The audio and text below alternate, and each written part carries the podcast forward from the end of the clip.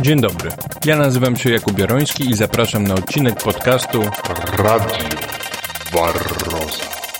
Moim gościem jest pszczelarz Janusz Szalaj z kanału Prosto o pszczelarstwie, którego nazwa świetnie oddaje merytoryczną zawartość kanału.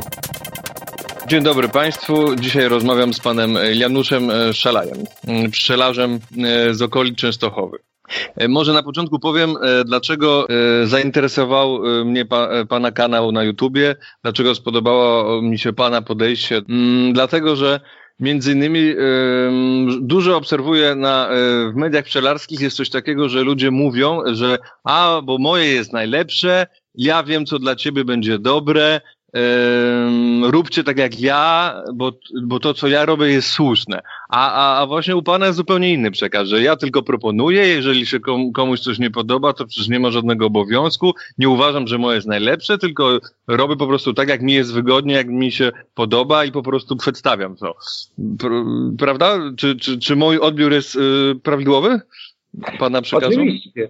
No, oczywiście, ja tak uważam, bo jesteśmy ludźmi wolnymi każdy ma prawo robić w życiu tak, jak uważa. Ja robię po swojemu coś, mnie to akurat wychodzi, mnie to pasuje. Ktoś może z mojej wiedzy i praktyki skorzystać, a jeżeli nie chce, no to nie musi, ale zawsze jest lepiej poznać inny punkt w mhm. danym temacie widzenia. Na początku zazwyczaj proszę y, rozmówcę po prostu jakieś krótkie przedstawienie się, także y, odnośnie oczywiście pszczelarstwa, także jeśli mógłby pan powiedzieć, od kiedy pan pszczelarzy, jak się pan zainteresował, y, jak się pan zainteresował pszczołami? Oczywiście, tam mam swój właśnie kanał na YouTubie, no mhm. i on jest, on jest po tematycznie prosto o pszczelarstwie. Dlaczego prosto o pszczelarstwie? No dlatego, że staram się właśnie ludziom przekazywać wiedzę w taki bardzo prosty sposób. Nie lubię sobie też sam komplikować życia i po prostu z tej y, wiedzy, którą czerpię z różnych i czasopism, i książek, staram się wyłuskać zawsze to, co jest takie praktyczne i proste. Mhm. Także na tym kanale y, na YouTubie pokazuję właśnie w ten sposób y, pszczelarstwo, no i, i dlatego zatytułowałem takie prosto o pszczelarstwie. O mhm. mnie, no cóż mogę powiedzieć, zainteresowałem się pszczołami w 98 roku, to znaczy w 1998, mhm. a więc jest już 20 y, lat. Dlaczego mnie zainteresowało właśnie pszczelarstwo takie, jakie prowadzę? Dlatego, że jest to no, troszeczkę inne podejście do pszczół jak wszyscy. Przeważnie mhm. ludzie teraz podchodzą w ten sposób, że y, liczy się tylko, y, y, można powiedzieć, zysk. Mało kto patrzy na do, do, dobrostan zwierząt. No teraz ogólnie rzecz biorąc, y, zaczynają y, większą uwagę przywiązywać i do środowiska, i do dobrostanu zwierząt i dlatego e, ludzie może e, w tym kierunku zaczynają iść i troszeczkę myśleć. Tak samo i o, o, o ekologii, o odżywianiu zdrowym mhm. też zaczynają troszeczkę więcej i mówić, i robić. To moje pszczelarstwo jest takim pszczelarstwem tradycyjnym, a po prostu zainteresowałem się mm, pszczelarstwem, no tak z przypadku. Kiedyś będąc y, na takim ryneczku spotkałem pana takiego starszego, no gdzieś ja wiem, on miał wtedy jakieś 70 lat. No i sprzedawał miód. I tak żeśmy sobie zaczęli rozmawiać, no i mówił mi tam o tych pszczołach, wszystko trochę mnie to zainteresowało, a z racji tego, że y, cały czas y, mieszkam na wsi, mhm. no i interesuje mnie po prostu y, wieś ogólnie rzecz biorąc i uprawa i mhm. ten, i hodowla zwierząt. No i tak mnie zainteresowały te pszczoły i on mi zaczął to tłumaczyć. I też mówi, a jak pan się do mnie y, mhm. powiedział w ten sposób, jak pan jest zainteresowany pszczołami, to ja panu przywiozę tam parę książek, pan sobie poczyta, może pana to y, bardziej zainteresuje. No i przywiózł mi parę książek. Była tam między innymi książka pani y, Wandy Ostrowskiej, to o tych ulach wielkopolskich, nie wiem jaki tam e, tytuł jest tej książki, ale to taka bardzo popularna książka właśnie pani Wandy Ostrowskiej. To ją przeczytałem, bo ona głównie tam pisała o ulach wielkopolskich, ale dał mi też taką małą broszurkę, I wtedy właśnie e, zainteresowałem się tymi, e, tą metodą gospodarki pasiecznej, którą ja prowadzę, a więc tymi ulami dwurodzinnymi. Tą mhm. broszurkę mhm. wtedy wydał pan Kazimierz Radomski, przed wydaniem jeszcze tej swojej książki, mhm. takiej dość obszerniejszej. To właśnie 80, taka... 80 lat wśród pszczół, to jest ta tak, obszerna książka. No, to on właśnie tą książkę 80 lat wśród pszczół napisał gdzieś dopiero w, dwu, w 2000 roku. W, w 1998 to on był właśnie kiedyś na Jasnej Górze, jak był zjazd pszczelarzy i przywiózł taką, takie małe broszurki, to były cienkie broszurki i on tam właśnie opisywał ten ul dwurodzinny, warszawski poszerzony, bo on gospodarował na ulu warszawskim poszerzonym, dwurodzinnym. I właśnie w tej książce 80 lat mm, wśród pszczół jest bardziej dokładnie opisana ta jego gospodarka. I dlatego mhm. mnie to tak bardzo zainteresowało z tego względu, że to była gospodarka pasieczna, można powiedzieć, inna niż wszystkie. W większości przypadków no to u nas się gospodaruje na ulach wielkopolskich lub mhm. jeszcze spotyka się ule warszawskie poszerzone, warszawskie zwykłe, ale jednorodzinne. I tak. tak mnie po prostu to zainteresowało. Mówię, no tak, jak dwurodzinny, no to to jest troszeczkę takie inne pszczelarstwo, ale takie, y, no powiedzmy, bardziej mm, praktyczne. Takie, mhm. No jakby to powiedzieć, na chłopski rozum wzięte, że jest takie, takim pszczelarstwem, które, mm, y, taką gospodarką pasieczną, która y, i dla pszczelarza jest dobra, i dla pszczół jest dobra. No bo y, mhm. patrząc, patrząc na pszczoły, no to tak, jest to gospodarka, która bardzo można powiedzieć oszczędza energię pszczół z tego względu, że są dwie rodziny w jednym ulu. Mhm. Ule są ocieplone, chociaż z tym ociepleniem uli to teraz jest tak, że y, często się spotykam z taką opinią, że no można robić ule z jednej deski i dobrze jest. Oczywiście, że jest dobrze. Ja tego nie neguję z tego względu, że y, no nawet i można powiedzieć w Kanadzie, gdzie jest trochę no nie trochę, bo jest dużo inny klimat niż u nas. Mhm. Bardziej, bardziej, zimy są ost, ostre. Tylko z tym, że u nich właśnie zimowla wygląda w ten sposób, że oni na palecie mają y, cztery rzędy, y, mm, cztery ule ustawione plecami do siebie, a jeszcze okrywają to tak. na zimę y, taką y, czarną, y, to jest, nie wiem, to jest papa, czy to jest folia, w każdym bądź razie ona też przyciąga promienie słoneczne, no i chroni przed wiatrem. A ule, jak są obok siebie i one są, mm, no cztery ule do siebie plecami zwrócone, no to też i temperatura jest inna. Ale już tak. pomijając to, to wracając właśnie do tych no, uli jednościennych, nie neguję tego, dlatego że u nas już teraz klimat się tak zmienił, że ule jednościenne w zupełności można powiedzieć, że też wystarczą.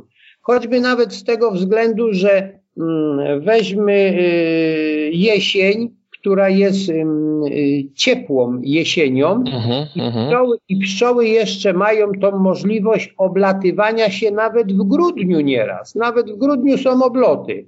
Także nawet jeżeli one sobie troszeczkę to jelito przepełnią, no bo wiadomo, że zawsze y, termika w ulu jednościennym jest inna niż w ulu ocieplonym, no to tego pokarmu zawsze troszeczkę więcej się zużywa. Ludzie na to nie patrzą, czy się więcej zużyje trochę pokarmu, czy mhm, mniej. Z tego względu, że teraz mamy cukier stosunkowo tani i można, czy pół kilo on zużyje na ul więcej tego pokarmu, czy mniej tego pokarmu, to praktycznie no, dla niego są niewielkie pieniądze, co nie? No może na, no, na dużej pasiece to może to trochę inaczej wygląda też, co nie? ale myślę, że to jest też takie, e, takie podejście ludzi, że no, a co tam pół kilo w tom, a w tom. Z drugiej strony też jest tak, że dużo pasiek u nas to są pasieki amatorskie, a amatorzy mhm. hobbyści nie przykładają wagi do pieniędzy, no bo wiadomo, że każde hobby kosztuje. I czy on wyda tam 10 zł więcej czy 20 zł więcej na, na te swoje hobby, to on tego nie liczy. No, na większych pasiekach trochę inaczej to wygląda, tak. bardziej ekonomicznie yy, właściciele patrzą, co nie? Wracając tak. właśnie do mojej gospodarki, no to ona wygląda właśnie w ten sposób, że jest taką gospodarką, powiedzmy, no, można powiedzieć staroświecką, ale dość to jest praktyczne podejście, z tego względu, że bardzo łatwo jest określić siłę rodziny, z tego względu, że otwierając sobie te boczne drzwiczki, mamy zatwór oszklony. To wszystko jest na moim kanale pokazane właśnie na YouTubie. Przy tym wywiadzie e, damy linka do pana kanału, także każdy będzie mógł sobie wejść. Aha, no. Y, w każdym bądź razie no troszeczkę wytłumaczę ludziom, którzy może nie mają nawet y, mhm. internetu, a, a, a chcieliby zorientować się, jak ta gospodarka wygląda, no to właśnie to są ule dwurodzinne y, i boczne drzwiczki mają. I z jednej mhm. strony, i z drugiej strony. No ja mam akurat warszawskie zwykłe. Oczywiście to nie musi być ul warszawski zwykły, żeby ktoś się nie sugerował tym, bo tak samo ul wielkopolski może być zrobiony w ten sposób, że dwie rodziny mogą być.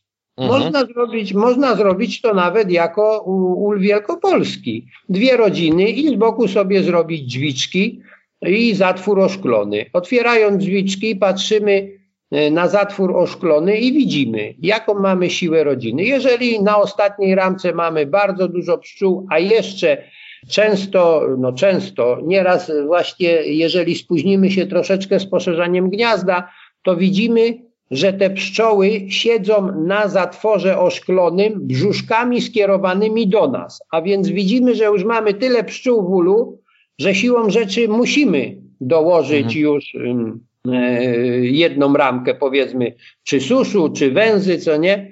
No, i do tego jeszcze jest e, na końcu, jeżeli już zapełniamy, zapełnimy całe gniazdo, a to są gniazda przeważnie robione tak tradycyjnie, no na 10 ramek, co nie, no może być, może być 10 ramek warszawskich zwykłych, może być 10 ramek wielkopolskich.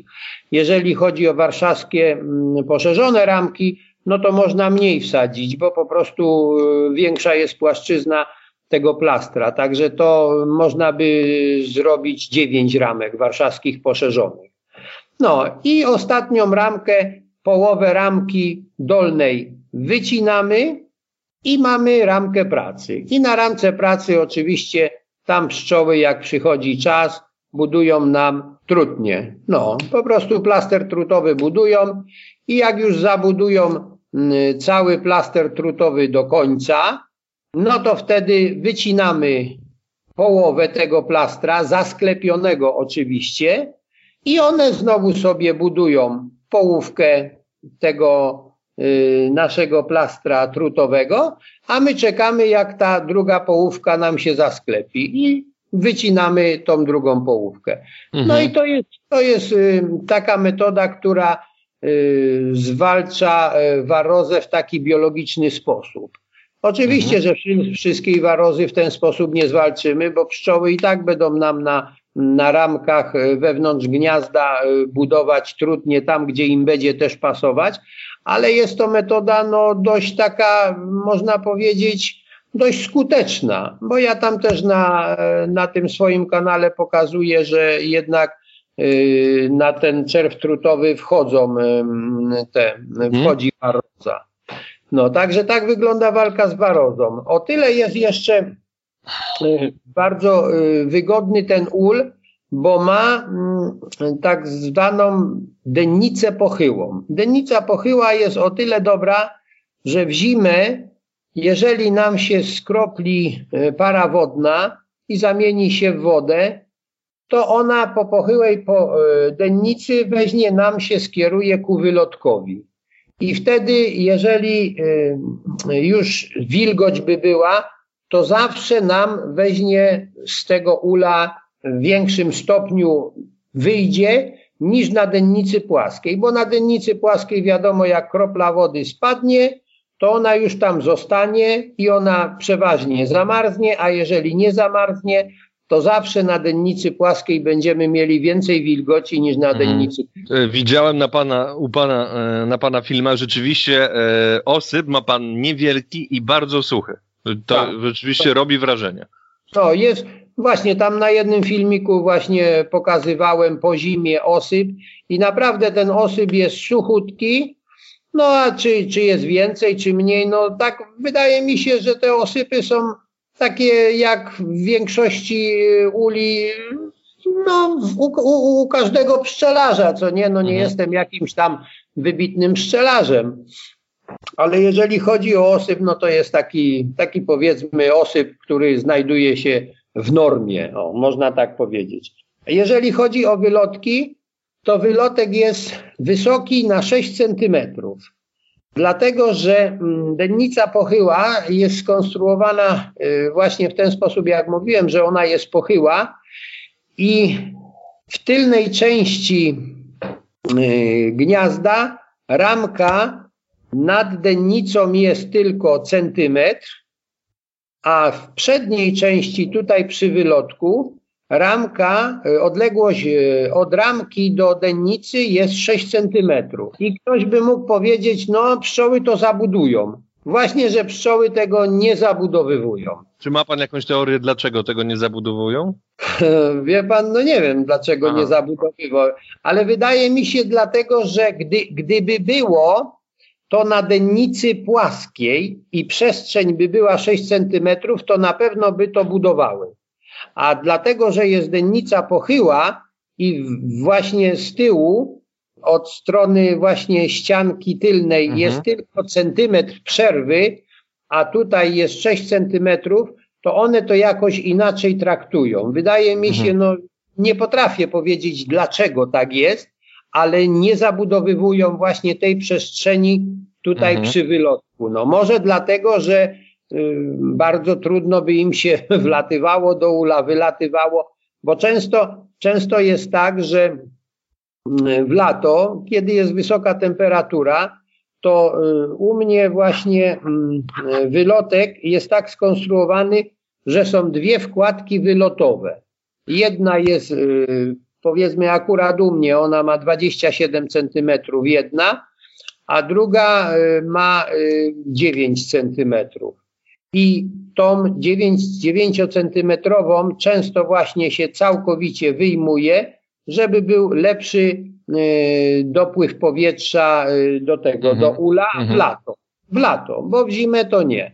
No i, i, jeszcze właśnie, bo tam na jednym filmie też tłumaczę, dlaczego tak mhm. jest. Właśnie wylotowe są tak skonstruowane, że mają, jedna wkładka ma wycięcie dolne, centymetr, no może nie centymetr, 8 milimetrów wysokie i gdzieś z 10 centymetrów długie, poziome, a na łączeniu tych dwóch wkładek jest pionowe, przejście dla pszczół szerokości 8 mm. Dlaczego pionowe? Dlatego, że osyp, który w zimę spadał na dół, na dennicę, po pochyłej dennicy mhm. on się kieruje w, stosun- w kierunku wylotka i może być tak, że jeżeli byłby większy osyp, to ten poziomy, poziomy otwór nam po prostu zaczopuje.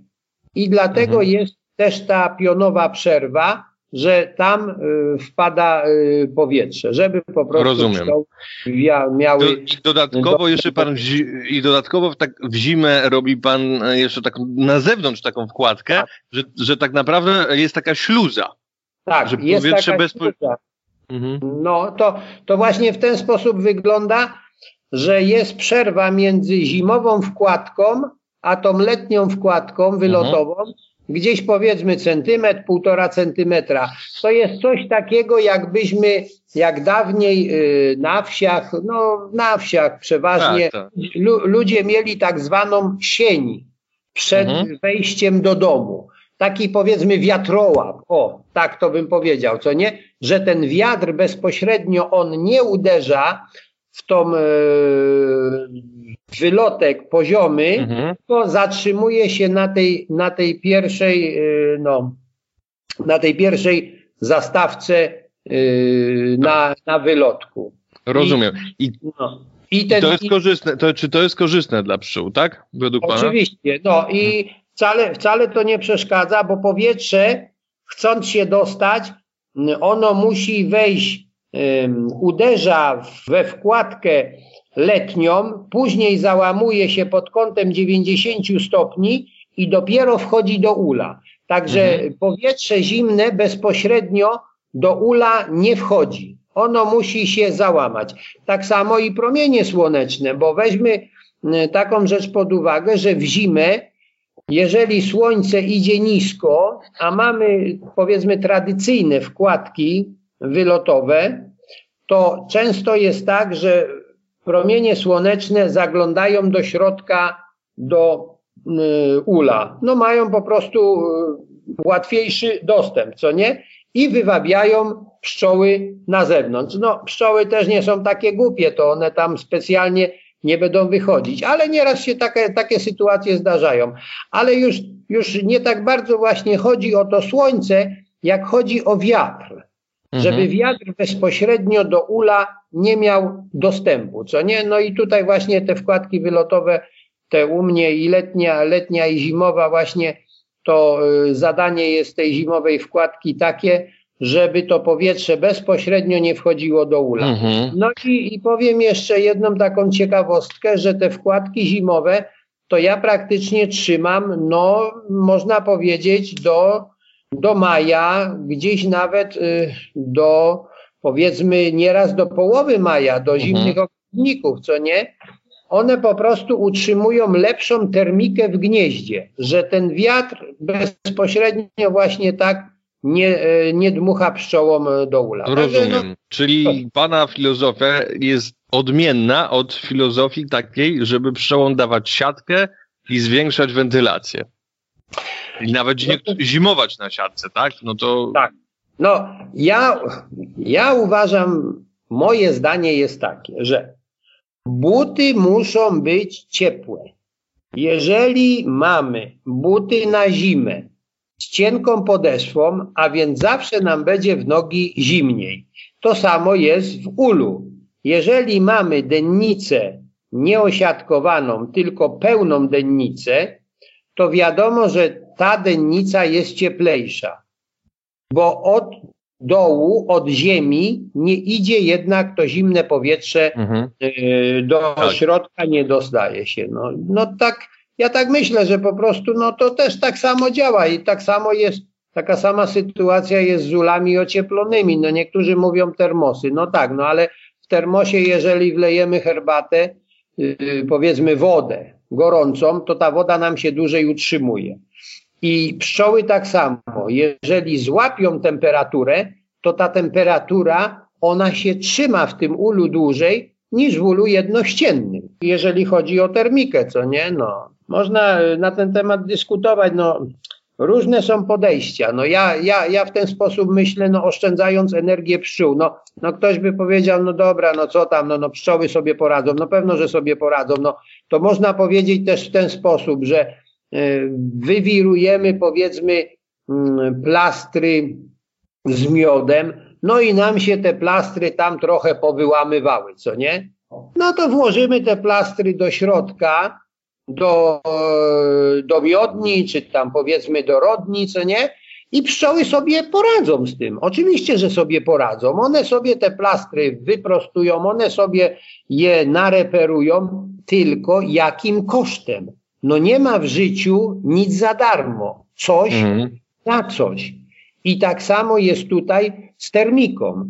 Jeżeli my damy im ul zimny, no bo można powiedzieć, że to jest ul zimny, powiedz z jednej deski, no to wiadomo, że muszą zużyć więcej no, miodu czy, czy pokarmu w zimę, żeby ogrzać. No to no, nie ma siły. Pewno, że, że to nie jest jakaś tam powiedzmy wielka sprawa, ale jednak tą energię pszczół no, trzeba ile można tylko oszczędzać, no bo to jest, no to jest jednak nasz zysk. Jak będziemy mieli pszczoły silne, jak będziemy mieli pszczoły niespracowane po zimie powiedzmy, no to wiadomo, że one będą dłużej nam żyły, dłużej nam będą służyły, więcej nam tego mhm. czerwcu wychowią, co nie, dalej polecą, no bo jak pszczoła będzie silniejsza, to ona i dalej wyleci. Mhm. Jeżeli y, były też przecież robione doświadczenia, że powiedzmy y, było, była rodzina załóżmy tam 10 tysięcy pszczół, no i była rodzina 20 tysięcy pszczół i 30 tysięcy pszczół. No i teraz, które pszczoły wylecą y, szybciej z ula? No wiadomo, że tam, gdzie jest więcej tych pszczół, to lepsza jest termika, te pszczoły są i lepiej odżywione i one wcześniej wylatują w pole. A jak wcześniej wylatują w pole, więcej przyniosą, bo tych lotów będzie więcej i po prostu nektaru będzie więcej. Bo przecież mądre powiedzenie mówi, kto rano wstaje, temu Pan Bóg daje. Jeżeli pszczoła wyleci raniutko, jak tylko można, na pożytek, to zanim właśnie słońce wyjdzie, takie słońce powiedzmy już cieplejsze, zanim ten wiatr owieje te y, kwiatuszki, to ona sobie tego nektaru złapie. A im później wyleci żula, no to wiatr zrobi swoje, słońce zrobi swoje, już tego nektaru na kwiatkach mhm. jest ja, ja w ten sposób myślę, no i to nie jest tylko mój tok myślenia, no bo naukowcy też nad tym pracują, a i praktycy też. Ale pana e, praktyka e, potwierdza te spostrzeżenia, czyli pszczoły ma pan e, silne i zdrowe, tak? No raczej tak. Jeszcze dodam jedną taką rzecz. Tam też mówię, pokazuję film na YouTubie o ziołomiodzie.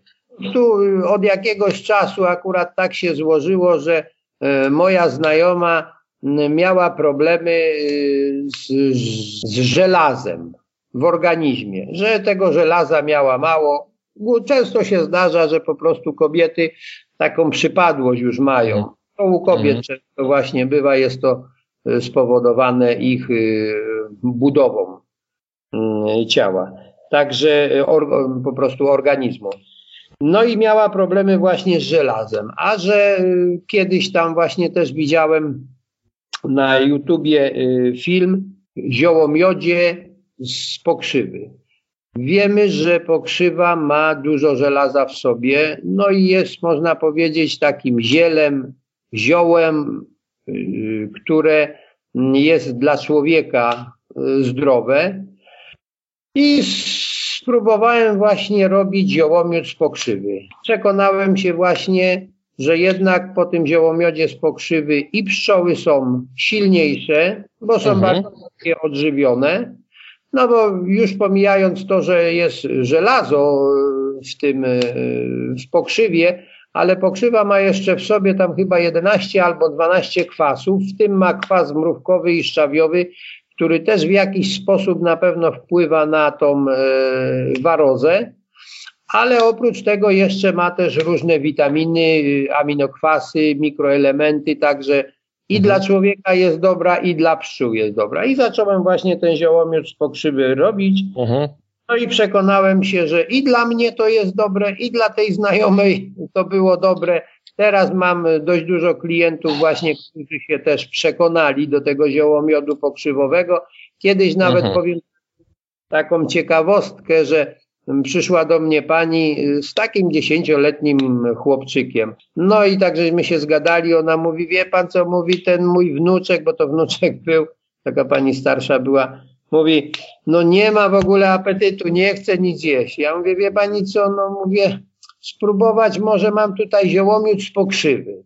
Próbować mu to dawać, no przecież to jest słodziutkie, to identycznie jak miód jest wyglądem, mówię i smakiem tak samo, niczym się nie różni. Może sobie e, do herbaty dawać, może sobie e, do wody rozpuszczać i wypić, jak tam mu się będzie chciało coś słodkiego. I powiem panu, że po chyba dwóch miesiącach ta pani przyszła i mówi, wie pan co? Mówi, no naprawdę nie wiem jak panu dziękować, bo chłopak mi się tak zebrał, taki ma apetyt i powiem panu, że od tego momentu to co roku ona jest moją stałą klientką na ten ziołomiód z pokrzywy mhm. i tak po pięć, po sześć, po osiem słoików bierze tego ziołomiodu z pokrzywy. Tak się do tego przekonała. No. Pana pszczoły zimują na tym ziołomiodzie z pokrzywy, tak? To znaczy, y, no na pewno jakaś część tego ziołomiodu z pokrzywy się zostaje jako pokarm na zimę. Bo Aha. to nie jest tak, że ja na zimę tylko daję ten, tą mhm. pokrzywę, bo normalnie zakarmiam cukrem, syropem cukrowym. Jeszcze, Be, bez dodatków, tak? Po prostu. To znaczy akurat dodatki też daję. Właśnie chciałem Aha. powiedzieć, że yy, robię w ten sposób, że tak, ja wiem, jakieś 4-5 porcji już ostatnich syropu cukrowego daję czosnek i daję cytrynę. Po prostu mhm. czosnek, czosnek sobie przekroję w poprzek, blenderem we wodzie rozciapię to i zostawię powiedzmy no na dwie godzinki i ten sok z czosnku puści do wody. Później przecedzam ten czosnek i tą wodę wlewam do syropu cukrowego. Pszczoły bardzo chętnie to pobierają. No i powiedzmy takie trzy dawki daję pszczołom. Później na zmianę wezmę sobie tam parę cytryn. Cytryny też blenderem właśnie obiorę ze skórki tej żółtej.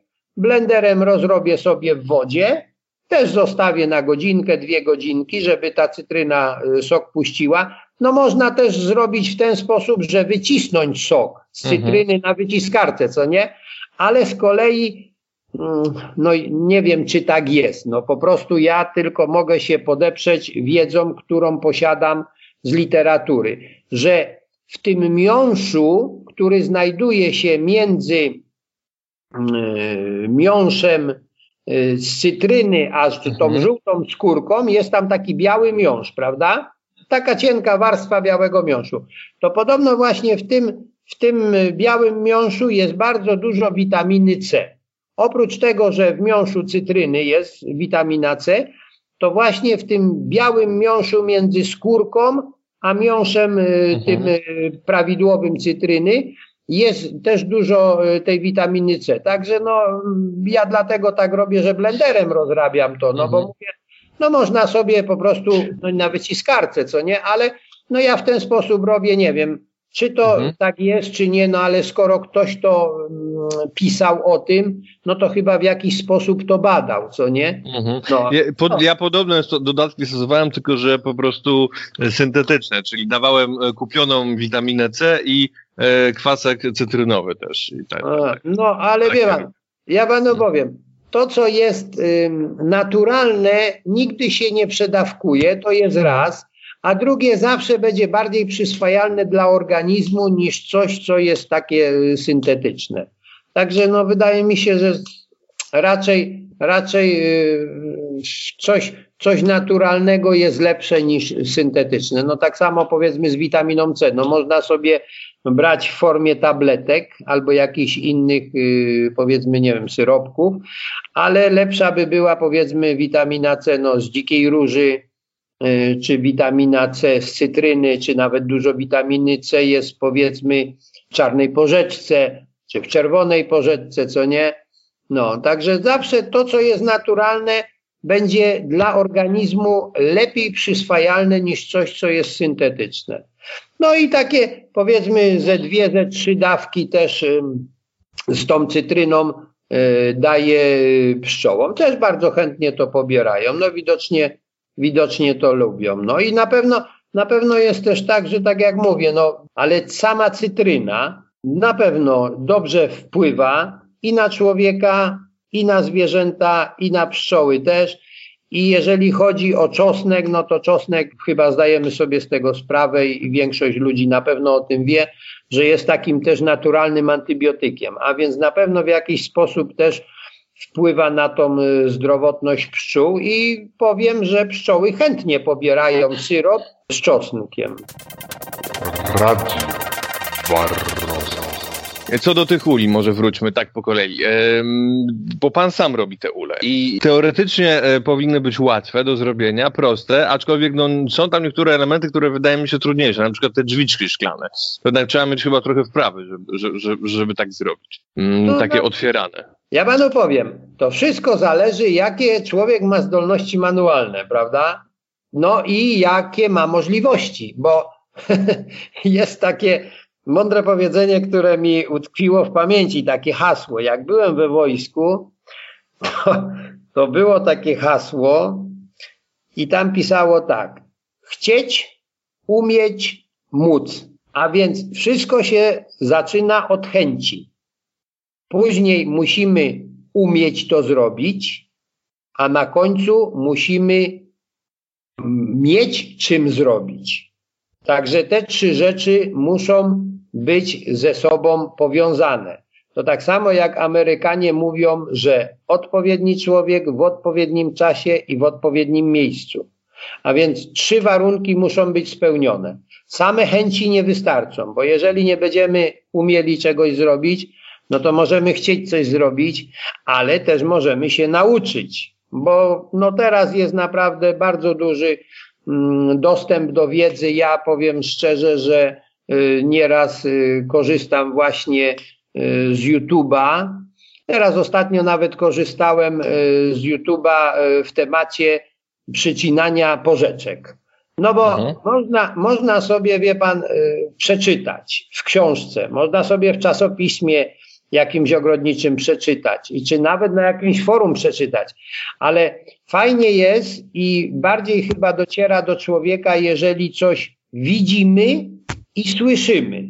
Bo mhm. człowiek z reguły, ze swojej natury jest wzrokowcem i często właśnie jest tak, że lepiej, jeżeli coś widzimy i ktoś nam jeszcze to mądrze tłumaczy to, co robi. To bardziej tak do nas dociera, co nie? Pewno, że no też trzeba mieć na czym zrobić. No ale teraz, jeżeli chodzi o narzędzia różnego rodzaju, to naprawdę jest taki duży dostęp do różnego rodzaju narzędzi i te narzędzia nie są znowu ani takie bardzo skomplikowane, ani też takie bardzo drogie. I jeżeli chodzi o robienie uli, no czy nawet tych, tych drzwiczek, tak jak pan mówi, czy tego zatworu szklanego, to wszystko można zrobić na zwykłej yy, trajzece. Akurat ja mam akurat taką trajzegę jeszcze z lat 80. Wtedy było dość ciężko wszystko. Sto, ślusarz mi, tokarz mi wytoczył wałek. No i akurat skonstruowałem sobie taką trajzegę, że na silniku mam y, tą szajbkę na 1400 obrotów jak ma silnik i jeszcze większa jest która ma 3000 tam powiedzmy 200 czy 3000 i pół. I mogę sobie zapiąć na tą trajzegę gumówkę. Z drugiej strony ten wałek jest wys, wysunięty poza stół i na ten wałek y, sobie y, mogę zapiąć y, futerko od wiertarki, a więc mam jeszcze wiertarkę poziomą. Na ten wałek właśnie z drugiej strony mogę sobie jeszcze zapiąć futerko od frezarki, a więc mam frezarkę, stół jest podnoszony, opuszczany, no to także no tak, takie coś sobie e, zrobiłem, taką maszynę powiedzmy 3-4 w jednym. Jeszcze, jeszcze mam końcówkę na ten wałek, że można sobie tokareczkę yy, założyć i, i drewno toczyć. Takie, takie podstawowe, no. Ta maszyna mhm. już jest gdzieś, ja wiem, w 80 chyba 5 roku ją zrobiłem, to już jest y, dość leciwa, ale jeszcze działa. Czyli pan jest taka złotą rączką, można powiedzieć. No, no, no można tak powiedzieć. No skoro te ule robię. No, no i narzędzia sobie sam pan nawet robi, które są, e, jak rozumiem, trwałe, mało zniszczalne. Tak, tak. No, no te, ta trajzega do tej pory działa i na tej trajzedze wszystko robię. Tak jak mówię, no chcę sobie uciąć y, kawałek metalu, to po prostu zakładam sobie tarczę taką jak się na tą gumówkę zakłada, przekładam sobie na silniku na szajbkę na 3000, tam na 3,5 tysiąca obrotów, no i tnę sobie metal. Jak, jak na przykład chcę sobie y, wiercić y, otworki na druciki y, w tym, w ramkach, no to zakładam sobie z drugiej strony futerko od tego, od wiertarki, no i wiertełeczko, stół jest właśnie jeszcze drugi taki podnoszony, opuszczany y, mhm. do tego, do tego futerka, no i sobie robię dziurki na, na te, na druciki w ramkach. Także no, można powiedzieć, że jestem samowystarczalny. Zresztą ja panu coś powiem. Był taki czas, że trzeba było po prostu samemu sobie jakoś w Polsce radzić. No i hmm. tak żeśmy sobie wszyscy radzili. No jedni bardziej sobie radzili, drudzy sobie troszeczkę mniej radzili. No ale ogólnie no, były takie czasy, że człowiek musiał sobie radzić. Jeżeli chciał coś w życiu mieć, coś zrobić, co nie, żeby coś mhm. osiągnąć, no to tak, no można było iść do pracy i pracować. Ja akurat tak w pracy za długo nie bawiłem, bo pracowałem tylko na pracy państwowej, można powiedzieć, mhm. 4, 8, 7 lat tylko pracowałem na pracy państwowej. W 1984 roku doszedłem do wniosku, że to nie ma sensu się męczyć w zakładach pracy, gdzie, gdzie powiedzmy i żadna ekonomia y, nie była jakoś, jakoś dobrze wykonywana. Wszystko było takie, wie pan, polityczne. Człowiek mhm. jak miał, jak miał troszeczkę, wie pan, można powiedzieć, rozumu w głowie i mógł sobie poradzić, no to po co się męczyć na państwowej posadzie. Przedtem mhm. tylko było też wszystko, wie pan, raczej z takiego nadania politycznego. No, no a człowiek, ja jakoś inaczej też podchodziłem do życia, także z 7 lat może pracowałem w zakładzie państwowej, a później to rzuciłem i od, od, od 83 roku jestem na swoim, także.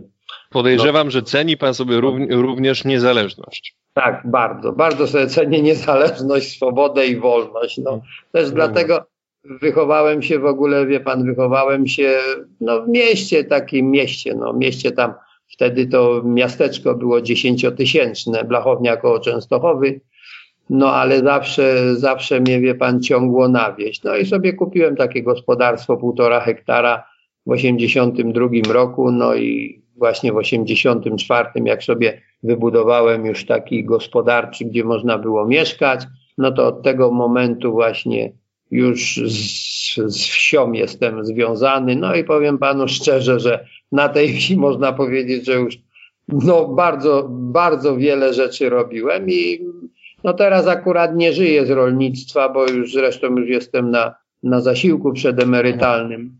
Y, ale do powiedzmy do 90, no do 2000 roku to można powiedzieć, że żyłem z rolnictwa, także wiem na czym to polega i współczuję rolnikom, wie pan, y, i teraz, no i, i tak samo jak niektórzy mówią y, o pszczelarstwie, że no z tego to się tam da żyć i tak dalej, ja mówię, no to weź spróbuj sobie i żyj z tego. No. Tak samo, wie pan, tak samo jest z rolnictwem, jeżeli chodzi o jakieś hodowle zwierzęce i tak samo e, z uprawami, mm, jeżeli chodzi o jakieś tam specja działy specjalne i to też już to przeżywałem i wiem, jak to wie pan, jak to wygląda. Także na temat rolnictwa też możemy porozmawiać. Mhm. Także mogę... trudny, e, trudny kawałek chleba.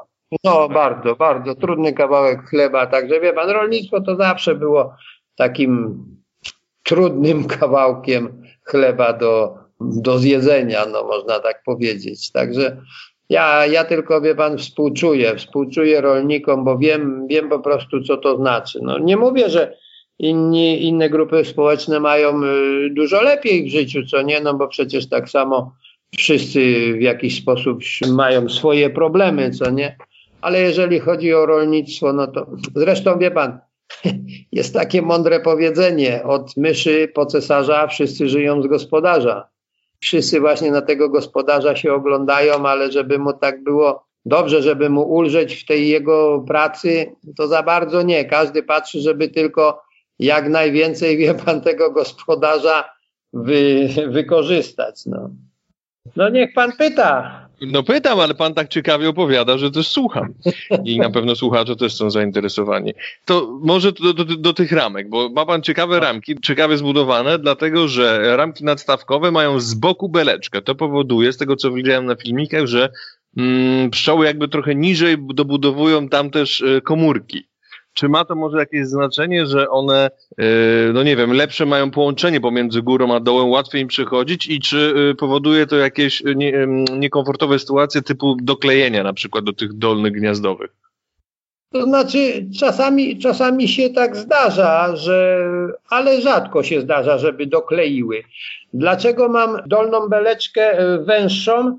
Z tego względu, że po prostu tak jak tam pokazuje y, na filmie, y, w ramce y, miodni, łatwiej mi jest wprawić kawałek węzy. tą węzę właśnie w ten sposób wprawiam, że można ją położyć. W ogóle bez drutu pan wprawia do nadstawki? No, bez drutu. I jeżeli chodzi właśnie o tą dolną beleczkę, to ona ma też takie, wie pan, e, takie zadanie, że gdybyśmy zrobili w ten sposób, że dolna beleczka jest takiej samej szerokości jak cała ramka, a odstęp między miodnią a rodnią byłby powiedzmy dla pszczół niewygodny, a więc no, no, no, no ciężko jest zrobić taki dokładny wymiar, taki jaki pszczoły potrzebują, co nie? To one sobie zawsze będą nadbudowywać. I często właśnie zdarza się, no widzę tam,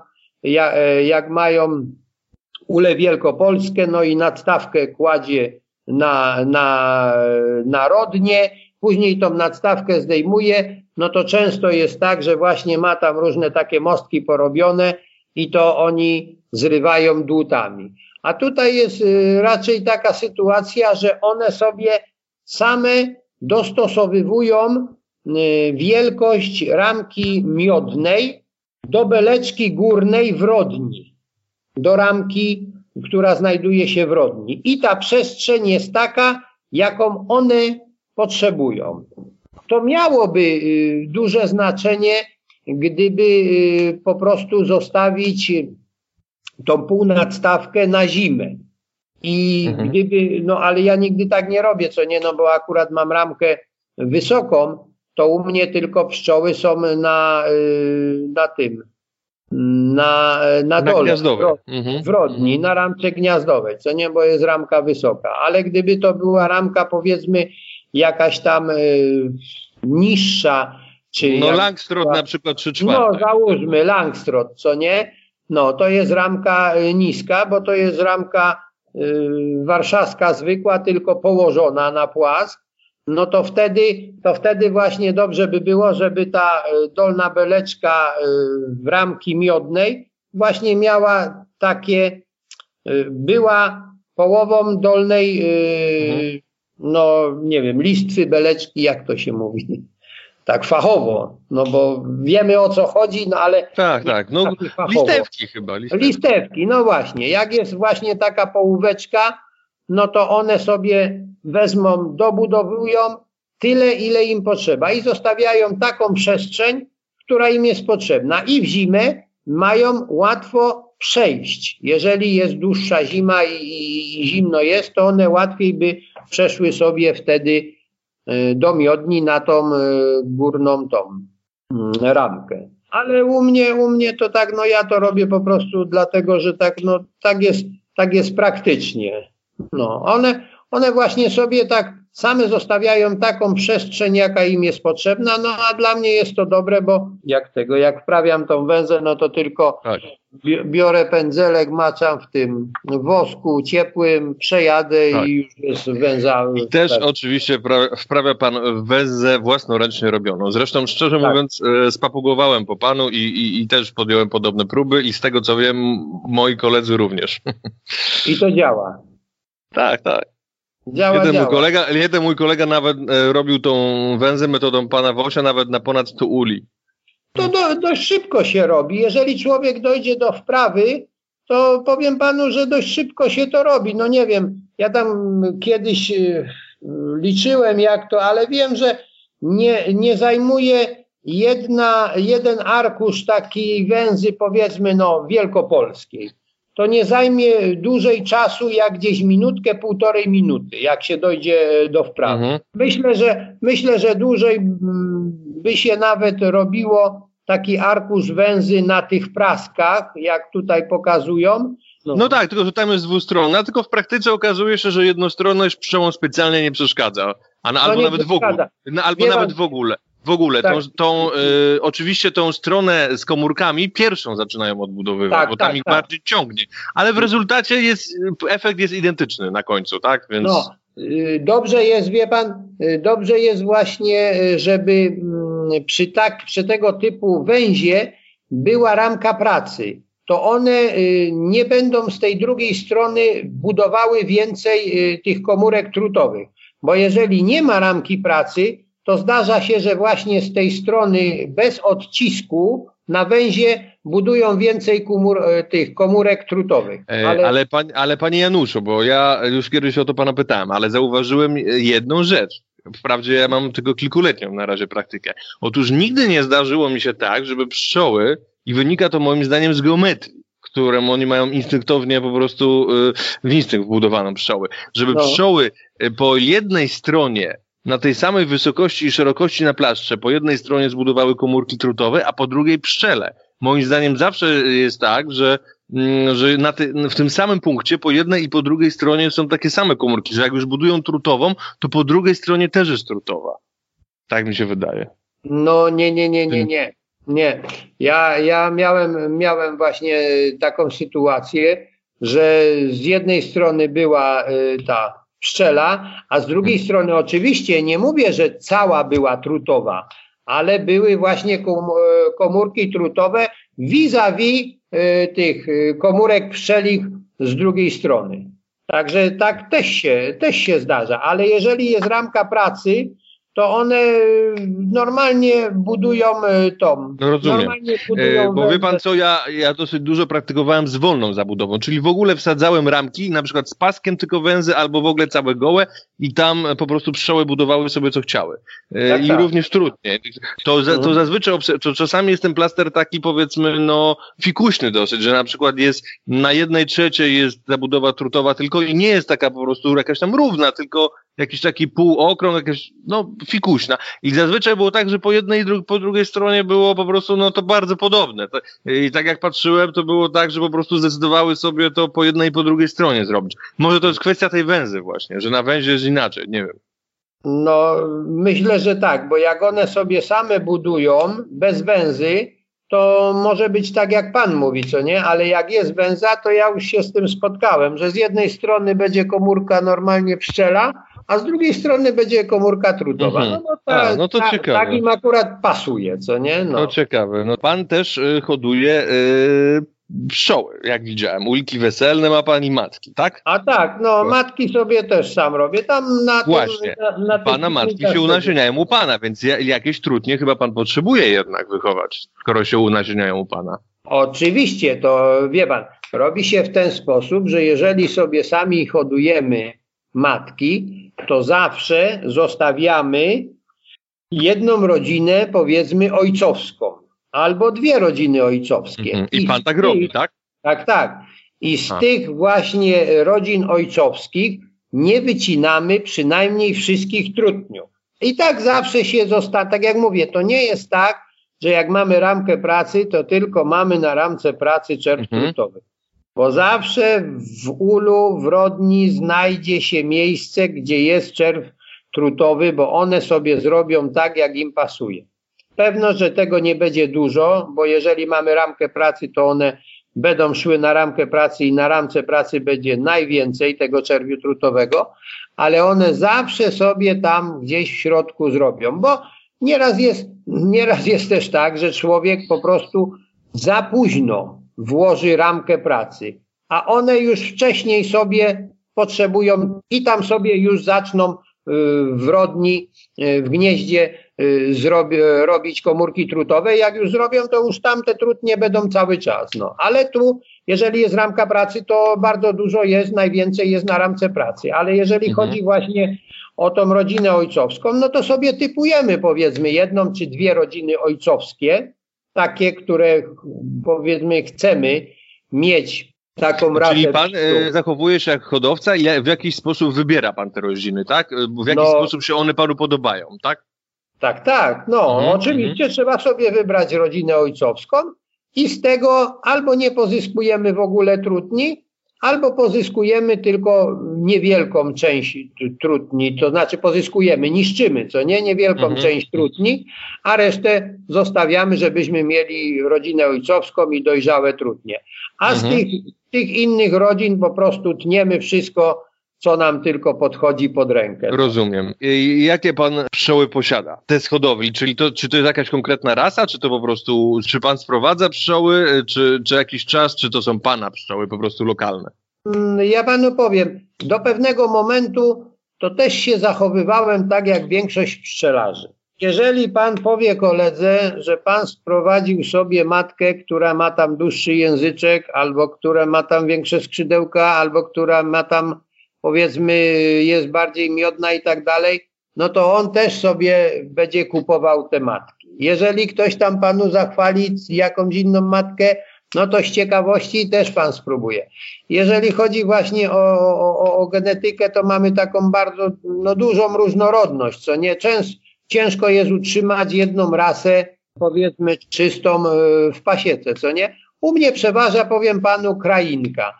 Tą krainką to jest tak, że no ja staram się, e, tak jak mówię, że rodzinę ojcowską sobie tam, powiedzmy, taką, jaka mi pasuje krainka, ale to, co się, wie pan, e, wyleci unasiennić matka, no to kolega ma tam bakwasty, inny ma tam mhm. jakieś kaukazy, co nie, no i zawsze to tak jest troszeczkę pomieszane. No nie ma tak, żeby były, wie pan, czysto rasowe. Ostatnio też dwa lata temu miałem taką sytuację, że u, u sąsiada się uwiązał rój i akurat ta rójka była bakwasta. Ja nigdy nie miałem bakwasta w pasiece, no ale ta rójka była taka dość ładna, no i wziąłem to, zebrałem. On mówi, weź to zbierz, no bo szkoda, żeby to się zniszczyło, czy żeby odleciało. Dobra, poszedłem, zebrałem i wziąłem to do ula, wpuściłem, no i miałem. Na następny rok pociągnąłem po tym matki. To były dość, no, do, dość fajne takie pszczoły. Ale mhm. powiem panu, że doszedłem do wniosku i gdzieś mi te pszczoły jakoś, no nie wiem, nie powiem, że się wykończyły, ale jakoś tak później wyginęły. Z tego, co czytam na tym, e, na internecie, no to tam jeden właśnie kolega pisał, że bakwasty, że bakwasty są właśnie takie bardzo delikatne i one są może dobre, wie pan, na, e, na jakieś pożytki takie duże, towarowe, gdzie jest e, obfitość nektaru, ale na pasiekę stacjonarną to one za bardzo chyba się nie nadają. Dlatego, że powiem panu szczerze, mój kolega też sprowadził sobie y, bakwasty odkłady. Mhm. No, w Związku Pszczelarskim się zapisują na odkłady. I jednego roku sprowadził sobie chyba z pięć odkładów, drugiego roku chyba sobie z dziesięć odkładów tych bakwastów sprowadził. No nie wiem, bo to są różne tam y, te odmiany tych bakwastów, jakieś tam B coś tam, no nie wiem. Tak, w każdym tak. razie Y, nie ma takiego, że tylko bakwas, co nie? Bo jest bakwas jakiś tam, jeszcze jakiś tam bakwas. Tak, tak. No. no w każdym razie ogólnie się mówi bakwas. No i te bakwasty sobie sprowadził, a on ma ode mnie pasiekę jakieś, ja wiem, no tak ze dwa kilometry. No i tak chyba ze dwa lata te, te bakwasty miał. Później w trzecim roku pytam się go, mówię, Jurek, jak tam u ciebie te bakwasty się sprawują? A mówi, wiesz co, mówi, no wszystko dobrze, ale mówi u nas właśnie na tym, na naszym terenie, a u mnie to jest naprawdę taki ubogi teren, bo takie można powiedzieć laski, piaski karaski, wszystko jest 80% mm, to mm, wie pan, mam nieużytki las sosnowy, a zresztą mam piątą, szóstą klasę ziemi, to na takiej ziemi praktycznie, no, co tam urośnie. A rolnictwa tutaj u mnie to nie ma takiego, bo tutaj to jest, wie pan, y, były, były kopalnie rudy żelaza, większość ludzi pracowała na tych, w tych kopalniach rudy żelaza, później te kopalnie rudy żelaza, one się pozamykały, no to ludzie przeszli na węgiel, do, na Śląsk jest niedaleko, bo od Częstochowy tam na Śląsk to mają do najbliższej kopalni chyba to jest, a tutaj gdzieś koło Bytomia no to tam jest może z 50 ze 60 kilometrów tam do Tarnowskich Gór. No i tam na te kopalnie zaczęli jeździć, tak że wie pan, dużo jest takich górników, no to jak, jak pracowali na tych kopalniach, to tam jeszcze do, do tego pola dokładali, tam ktoś miał świnkę, krówkę i tak te pola mieli, co nie? Ale teraz jak już po, przechodzili na emerytury, to to głównie jest y, już y, takie starsze pokolenie, to po prostu, no i koniunktura się zmieniła, wie pan, i teraz wszystko jest dostępne w sklepach. Przedtem choćby tylko z tego względu, że nie było e, wiele produktów spożywczych, e, głównie chodzi o mięso, co nie? W sklepie, mhm. no to każdy tam miał jakąś świnkę, jakąś, wie pan, tam króliczki sobie hodowali, kury, gęsi, kaczki, każdy ktoś tam, wie pan, coś po podwórku latało, no i miał tam hektar, dwa hektary pola, y, do, do kopalni jeździł taki chłoporobotnik. No i z tej kopalni dołożył trochę pieniędzy do tego pola, później y, trochę zjadł, tro, trochę sprzedał, ale głównie żył powiedzmy z tego górnictwa, co nie? Tak jak mówię, bardzo dużo górników jest tutaj koło mnie. No a po roku 90 wie pan, wszystko się zmieniło, no i każdy już y, porzucał te pola, no i są takie samosiejki. Nieużytki, ale tam na tym nieużytku jest coś dla pszczół, na tych nieużytkach? To znaczy, wie pan, no, no zawsze coś tam rośnie, ale na, u, mnie, u mnie jak się tak spojrzy, to wie pan, najwięcej yy, takiego... No bo w Mazowieckim, przepraszam, że panu wchodzę w słowo, no. w Mazowieckim na przykład na takich nieużytkach jest sporo na błoci często. I moje na przykład korzystają na tym. Tak, yy, ja panu powiem, nawłoć, y, jak jest y, jakaś lepsza ziemia, to tak. U mnie też mhm. nawłoć jest, też występuje. Nie mogę powiedzieć, że nie, że nawłoci też trochę jest, ale za dużo tej nawłoci tak nie ma. Ja miodu pan z tego nie, nie, nie wykręci, tak? Nie, no nie, miodu to się nie wykręci, wie pan. Pyłku przyniosą. Troszeczkę miodu tam dla siebie przyniosą, ale żeby jakiś miód towarowy z tego był, to raczej nie. Powiem panu tak, jeżeli jest dobra ziemia, to wszystko urośnie. I nawet jeżeli będzie ziemia puszczona odłogiem, a będzie dobrej klasy ziemia, to lepsze mm, gatunki roślin będą na tej ziemi rosły. A jeżeli ma pan piątą, szóstą klasę ziemi, gdzie y, powiedzmy na 15-20 centymetrów jest tylko ciemna ziemia, to nie jest czarna ziemia, tylko ciemna mhm. ziemia, a pod spodem ma pan piach, który można tylko używać do budowy domów, no to wie pan, to musiałoby y, co trzy, co cztery dni jakieś większe opady deszczu być, żeby te rośliny i urosły większe i, i, i po prostu Miały nektar. No, no, no, miały nektar, bo by więcej i, i po prostu y, tych, ta, ta roślinność by nie była taka uboga. Zawsze wie pan, na słabej klasie ziemi, no to no, no można tak porównać, wie pan. Ja mam takie porównanie, że mam rodzinę w Lubelskim i tutaj u mnie. I jak pojechałem do mojej babci tam do, w Lubelskie, to cebula była tak duża jak moja ręka, a mam dość rękę taką, wie pan, dość sporą, bo 25 centymetrów mam rozpiętość między palcami. Mhm. To takie, takie cebule tam rosły, wie pan, y, dziadek jak poszedł i, i wyrwał buraka pastewnego krowie, to ten burak, no do wiadra można powiedzieć, że się prawie mieścił. A u mnie na, tej szóstej klasie ziemi to ja bym miał buraka takiego chyba jak moja ręka, pastewnego, a mhm. cebulę no to trzy razy mniejszą niż oni tam mają. Także wie pan, no, to, jest, to jest takie porównanie. No ile można wziąć na przykład y, kwintali no to... z lepszej ziemi, a ile tutaj. Ja u mnie pszenica też nie urośnie na szóstej klasie mhm, ziemi, ale mhm. Ale wróćmy do tego bakwasta, co nie? A, no dobra, i... ale nie, może zróbmy dygresję do, a pszczelarską, a propos tych pożytków, to, bo to jest ciekawe, to powiedzmy też, jakie na takiej słabej ziemi ma pan pożytki w takim razie? Jeszcze, oprócz tego ziołomiodu, który pan robi, jak rozumiem, podejrzewam, że po lipie, czyli w lipcu, Yy, tak? tak? Dobrze zgaduję? Tak, no, tak, tak. Jaki ma pan, z czego pan czerpie miód, powiedzmy, no taki na sprzedaż już i dla siebie, czyli towarowy?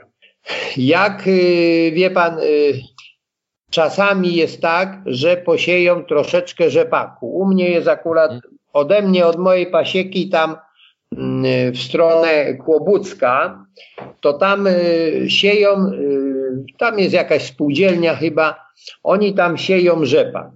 Jak mhm. posieją rzepak, to troszeczkę tego rzepaku przyniosą. Dość, dość daleko mają, bo to na kilometry to powiedzmy gdzieś jakieś 4-5 kilometrów, 3 musi ta pszczoła lecieć. No to dużo tego nie przyniesie. Są też małe poletka, wie pan, yy, grykę yy, po tego, posieją też. Czasami ktoś tam weźmie sobie na poplon, yy, wrzuci mm, tą, to fioletowe, jak to się nazywa takie? E, facelia. O, facelię, właśnie. Facelie. Y, sieją, wie pan, też y, na poplony mhm. Mm, gorczyce na jesień. No to ja nie mówię no tak, o... ale z tego pan robi miód, bo z takich późnych? Nie, nie, nie, nie, nie, nie, tylko mhm. mówię, no właśnie.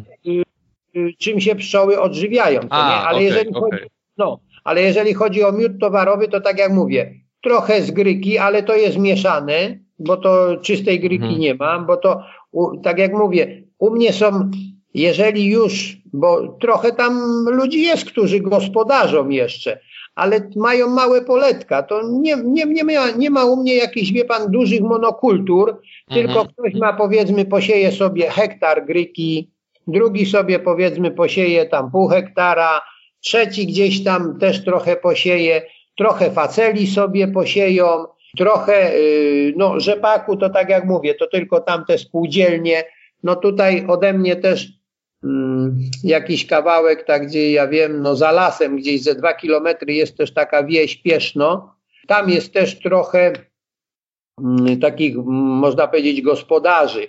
No ale tam, tam, też nie mają za dużych kawałków. Dwu, trzy hektarowe takie mhm. pola mają. No. Nie ma żadnych monokultur jakichś większych, ale tak po, po hektarze, po dwa, po trzy hektary tam mają, no to tam też czasami właśnie posieją rzepak. Ale ogólnie, no to tak, no rozwojowe pożytki, no to tak jak wie pan na wsi, każdy ma troszeczkę, a to jabłonkę, a to gruszkę, a to śliwkę, mm, a to czereśnie, wiśnie, no to z tego jest na rozwój. Mhm. Mniszka, no mniszka trochę jest, ale tak jak mówię, na piątej, szóstej klasie ziemi to tego, ten mniszek jak jest, to nie, jedno, że nie ma go dużo, a drugie, że on nie jest za duży, co nie, no bo tak jak mhm. na, na lepszej klasie ziemi mniszek będzie fajny. No, mnisz, mniszek potrafi mieć nawet 30-40 no, centymetrów, nie? A no właśnie, no to u, to u mnie taki, taki mniszek nie będzie, wie pan, no. Ale też, te, też mniszek jest, no nie mogę powiedzieć, że nie ma, ale jest dużo mniej tego mniszka. No i u mnie, wie pan, y, naj, najwięcej jest różnego rodzaju chwastów. Mhm. To właśnie na, na tych nieużytkach między tymi samosiejkami, jak przychodzi tak, y, wie pan, początek czerwca, no to wtedy jest różnego rodzaju tak chwastów właśnie na tych nieużytkach. No i wie pan, i tak jak y, Tutaj Czyli pan w ogóle z tego, co pan mówi, nie ma odmianowego, tylko raczej różne tak, rodzaje wielokwiatowego. Tak, ja, ja, ja odmianowych miodów to nie mam. Ale ze względów zdrowotnych to nawet dobrze, bo takie chwastowe, wielokwiatowe mają duże wartości, wydaje mi się. I, no, tak. U mnie i różnorodne są.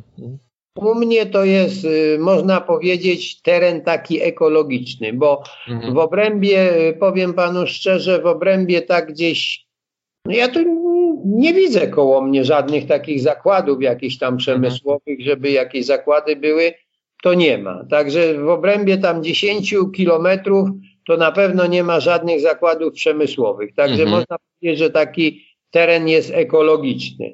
No, no dobrze, a, agat, a akacja lipa? Wie pan, no akacja, no.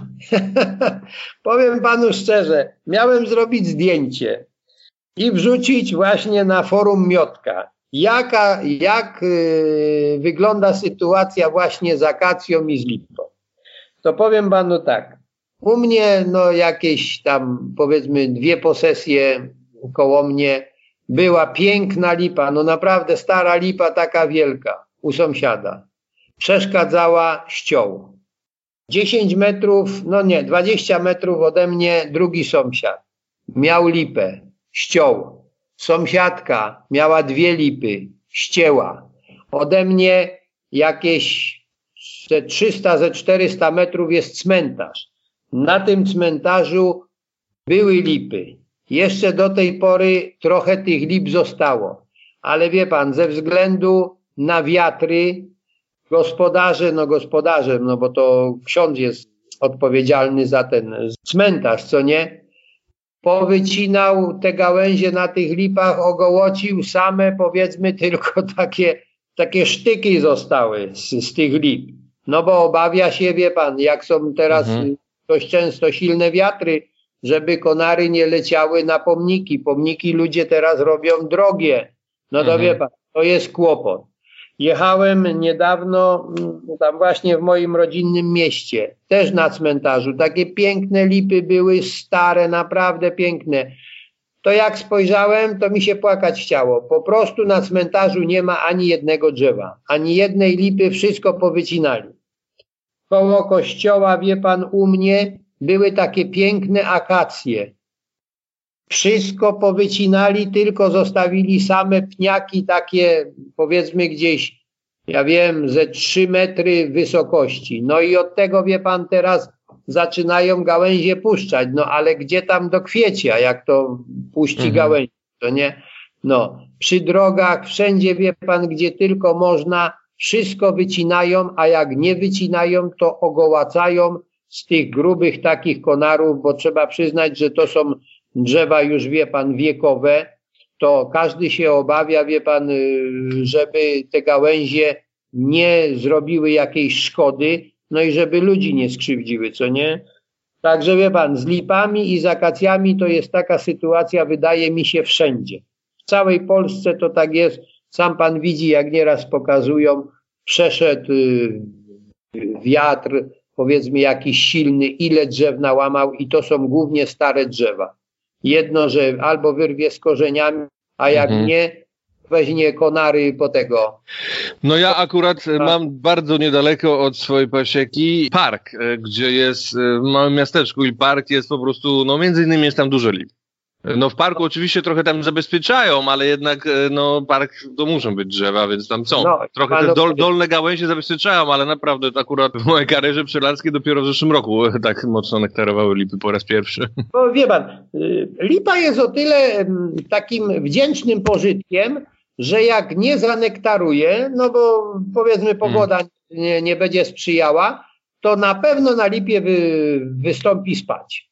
Także wie pan, lipa jest o tyle dobra, że tak jak mówię, jak nie będzie miała nektaru, to będzie miała spać. I przeważnie. No miałem tak, że też nie miałem, dlatego że, że po prostu było. Susza była. Akurat przed lipą w poprzednie lata była susza i, i tej spadzi też wtedy tak no nie było. Też nie było. Ale no często... może, wie pan, mo, rozwojowo mogło być. Nie, wie pan, ale tak jak mówię, że często się zdarza na lipie w ten sposób, że jak nie zanektaruje, to e, spać wystąpi. Z akacją mhm. jest inaczej. Akacja też podobno co ileś tam lat nektaruje. Ona też co roku nie nektaruje. I może nieraz mieć e, ładnie kwiecia i to i, i, nie tego. I nektaru za dużo właśnie mhm. z akacji będzie. Ale na akacji często się też zdarza, że tak. Albo deszcz przyjdzie i zmyje, albo przyjdzie wiatr i strąci. No.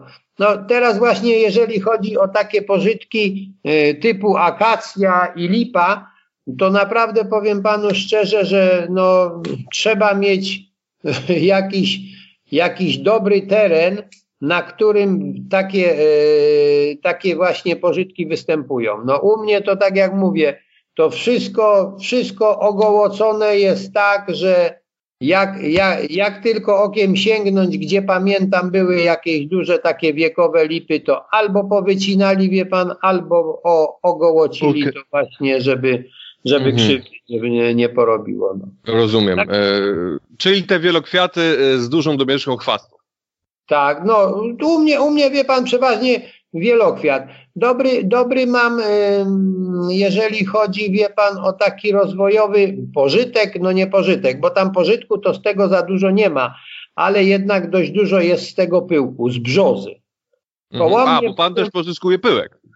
Yy, tak, tego, tak? No, pyłek też, no tam, tam pokazywałem, jakie mam te tak, tak. i pyłek, co nie?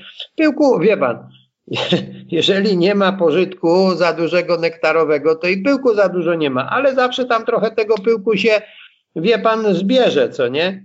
I powiem panu szczerze, że y, jeżeli chodzi o brzozę, to róż, różne odmiany właśnie brzozy tutaj u mnie występują. Nawet ja sobie taki zagajnik zrobiłem na swoim polu, hmm, powiedzmy gdzieś tak 40 na 40 taki zagajnik sobie właśnie zrobiłem brzozowy. No i widzę, że właśnie brzoza jak ma takie, no nie wiem jak to się nazywa, pąki, nie pąki. Kwiatostany takie, tak? No, no, no, no, no, bo to, to, to te kwiatostany brzozy to tak wy, wyglądają jak powiedzmy na leszczynie, tylko dużo mniejsze. No tak. Mhm, I takie, mhm. no i zielone. Także y, jeżeli chodzi o pyłek, to taki zielonkowaty przynoszą. To pszczoły no to panu to oblatu, oblatują, tak? Tak, tak, tak, tak. No, jeżeli mhm. chodzi o, o taki pożytek, bo to, bo to głównie tam nektaru z tego to dużo nie ma, ale jeżeli chodzi o ten, o pyłek, to pyłku trochę z brzozy przyniosą, no, bo, bo to na wiosnę brzoza tak właśnie pyli, mhm. To tego, to... No ja akurat mam też niedaleko wierzbę, to raczej rzadko widzę ten zielony, brzozowy, bo brzozy też są, ale podejrzewam, że, że jak mają więcej z wierzby, to idą ekonomicznie po prostu. I, Oczywiście. I... Nie pan, pszczoła, pszczoła, każdy człowiek tak samo pójdzie tam, gdzie ma lepiej. Jak będzie pan miał pracę, która będzie lepiej płatna, to nawet jak ona będzie troszeczkę tam pod innymi względami nie bardzo, ale będzie finansowo dobrze opłacana, to pan pójdzie do tej pracy. No i zwierzę i pszczoła tak samo. Jeżeli coś jest bardziej takie, wie pan, łakome, to ona pójdzie. Niech pan zauważy, że y, jak jest z mniszkiem i sadami, bo to tak występuje, że i sady kwitną i mniszek jest. Mhm. No i, i jeżeli, jeżeli no teraz te nowoczesne sady, to może tak już um, nie ma tam za dużo mniszka, ale nieraz jak się spojrzy na jakieś filmy, y, czy powiedzmy na jakieś zdjęcia i jak jest jakiś stary sad, gdzie za bardzo nie tego, nie pryskają na chwasty, to jak się spojrzy, to jest żółciutko od tego, od mniszka, co nie? No to pszczoła zawsze wybierze mniszek, bo mniszek jest dla niej bardziej atrakcyjny niż y, drzewko y, w sadzie, które kwitnie. Mhm. No bo to, bo to się zbiega tak właśnie y, w tym czasowo pożytek i z sadów, i, i, i z mniszka, co nie? I tak samo jest, tak jak pan mówi, że jeżeli ona będzie miała Brzoza to nie. Brzoza w tym y, nie byli w tym czasie, co wierzba, co nie? Bo wierzba teraz jest i wierzba tak jak u mnie to ona Znaczy jest, są, są różne gatunki, które tam niejednocześnie mogą pylić, tylko po sobie też. Jeżeli no, ktoś ma, tak, tak jeśli ktoś tak, ma takie tak. szczęście, że w okolicy ma oczywiście. No, nie, no oczywiście jest tak, no tak, tak jak pan mówi, że są wierzby takie, które kwitną wcześniej i takie, które później, co nie? No, ale jeżeli chodzi o brzozę, to ona y, później jest niż, y, niż wierzby. Mhm. Wierzba się kończy i dopiero później się brzoza Aha. zaczyna. Ale nawet gdyby tak było, to zawsze, wie pan, zawsze pszczoła wybierze to, co jest dla niej atrakcyjniejsze. To, co tak, ma tak, więcej tak. nektaru, albo to, co ma y, więcej pyłku, akurat co jest w danej momencie mhm. jest, dla niej bardziej korzystne, co nie? Radio Barroso. Ale mhm. wróćmy, wróćmy jeszcze do tego bakwasta, bo tak, wróćmy teraz do bakwasta. Dobrze? No, to powiem, to powiem właśnie panu, że u mnie gdzieś ten bakwast tak jakoś wyginął. No bo tak jak mówię, no jedną rójkę miałem, później tam parę matek po tym pociągnąłem i to tak dwa, trzy, cztery lata i to się praktycznie skończyło. No ale y, u tego kolegi on tam sprowadził tego bakwasta właśnie tam ogólnie chyba w jednym roku, tak jak mówię, z pięć, w drugim z dziesięć tych odkładów. No i później jakoś dwa lata te, te bakwasty miał, no i się go pytałem, mówię, no jak tam ten bakwas, bo tak wszyscy zachwalają, że taka dobra pszczoła, że dużo miodu przynosi i tak dalej, co nie? A mówi, wiesz co, mówi, no może to i dużo miodu przynosi, może to i dobre, ale jakby były jakieś duże monokultury i to wywozić, to tak, ale mówi u nas na tych pożytkach, co my tutaj mamy, bo on tam ma ze dwa kilometry ode mnie pasiekę, to mówi to wcale jak na nasz teren nie jest, nie jest za rewelacyjna pszczoła. No i u mnie, i u mnie właśnie najbardziej, najbardziej sprawdza się ta y, krainka. No. Trochę pomieszana, co nie? Ale, ale ogólnie jak się spojrzy, to właśnie siwiutka taka nieduża pszczoła. Tak, ale też mnie ciekawiło, czy pan po prostu wymienia matki i co chwila ma po prostu matki od kogoś, jakiegoś hodowcy, czy sam pan hoduje ze swoich pszczół, które się panu podobają, czyli ma pan swoje jakby lokalne pszczoły?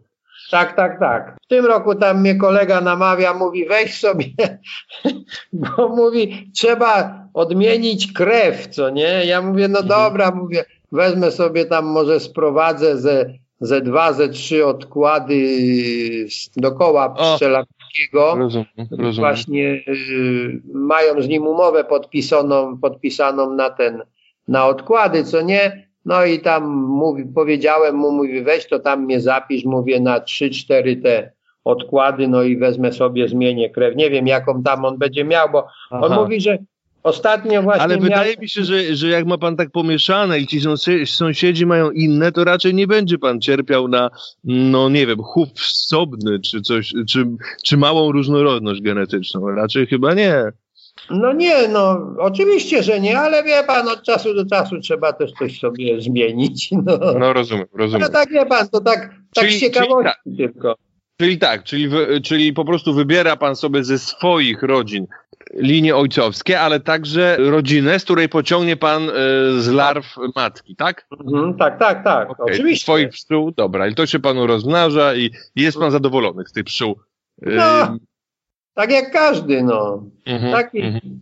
taki hobbysta, no. Tak, ale niektórzy tak y, twierdzą, że, no, że, że, że, takie swojskie pszczoły to nie będą tam nosiły miodu, czy tam będą agresywne, a niekoniecznie ja to musi być prawda, prawda?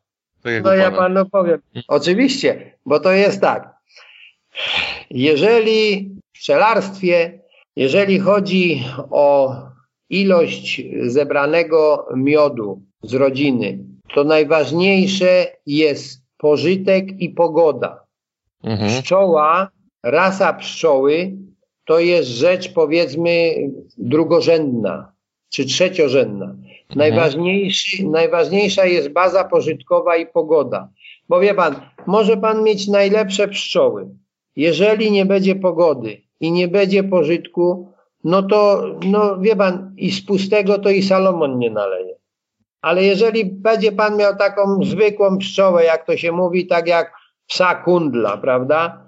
Ale będzie pan miał dużą monokulturę, to na pewno panu przyniosą. Pewno, że są rasy pszczół, jeżeli, jeżeli chodzi o czystość rasy, powiedzmy, no tak jak mówię, jest, jest bakwas, na pewno to jest, no nie neguję tego, na pewno to jest, mhm. myślę, że to jest dobra pszczoła na jakieś duże monokultury, to myślę, że to jest dobra pszczoła, ale to musi być naprawdę duża, duża monokultura i tą pszczołę jak się wywiezie, to ona na pewno by więcej, więcej przyniosła, wie pan, miodu niż taka, taka pszczoła powiedzmy no lokalna jak ja mam, co nie?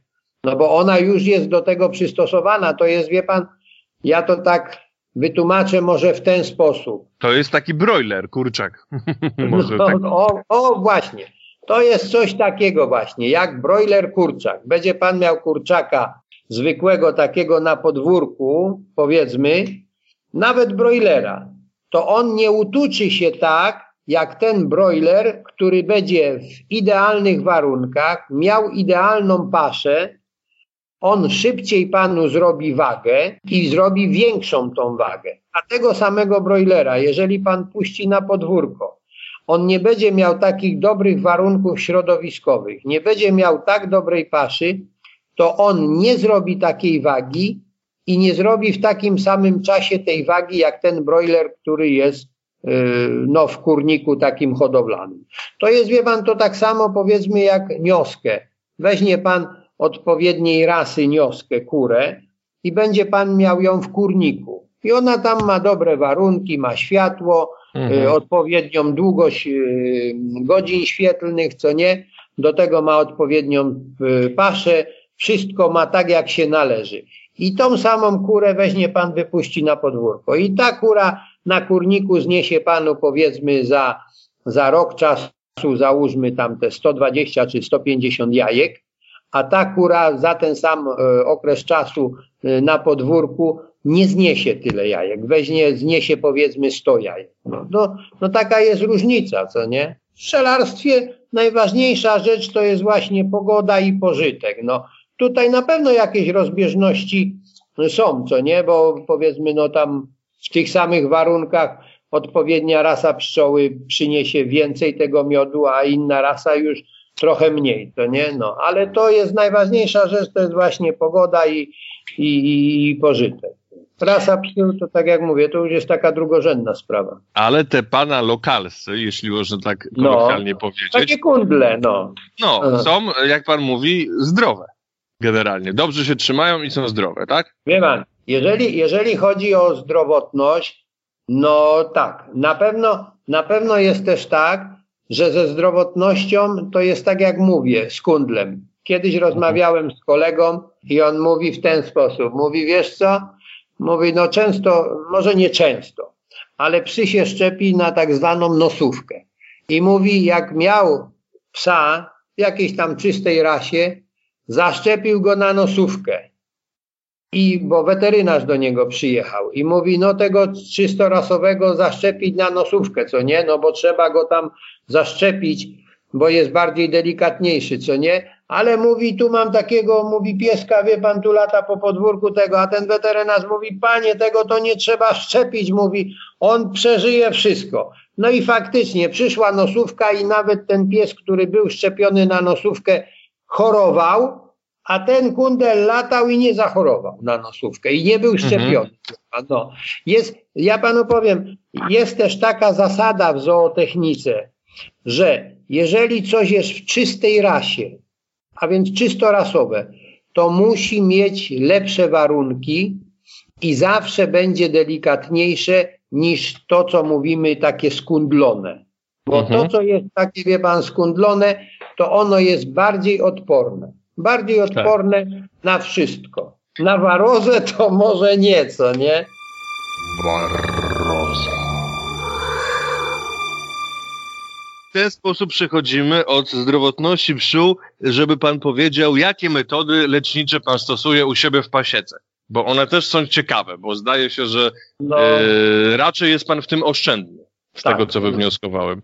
Powiem panu szczerze, że tak. Z jednej strony troszeczkę y, tak y, kieruje się mm, ekonomią, a więc y, po co wydawać dużo pieniędzy na jakieś lekarstwa, a lekarstwa dla pszczół wcale nie są też takie tanie.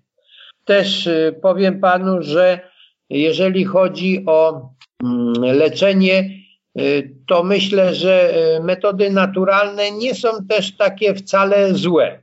Mm, przekonałem się u siebie, na warozę dobrze działa ziele jaskółcze. I na internecie, ja to oczywiście z internetu wziąłem, to nie jest, to nie jest wcale mój wymysł. Przeczytałem to na internecie, na jakimś tam forum, że y, syberyjscy pszczelarze właśnie na warozę stosują jaskółcze ziele.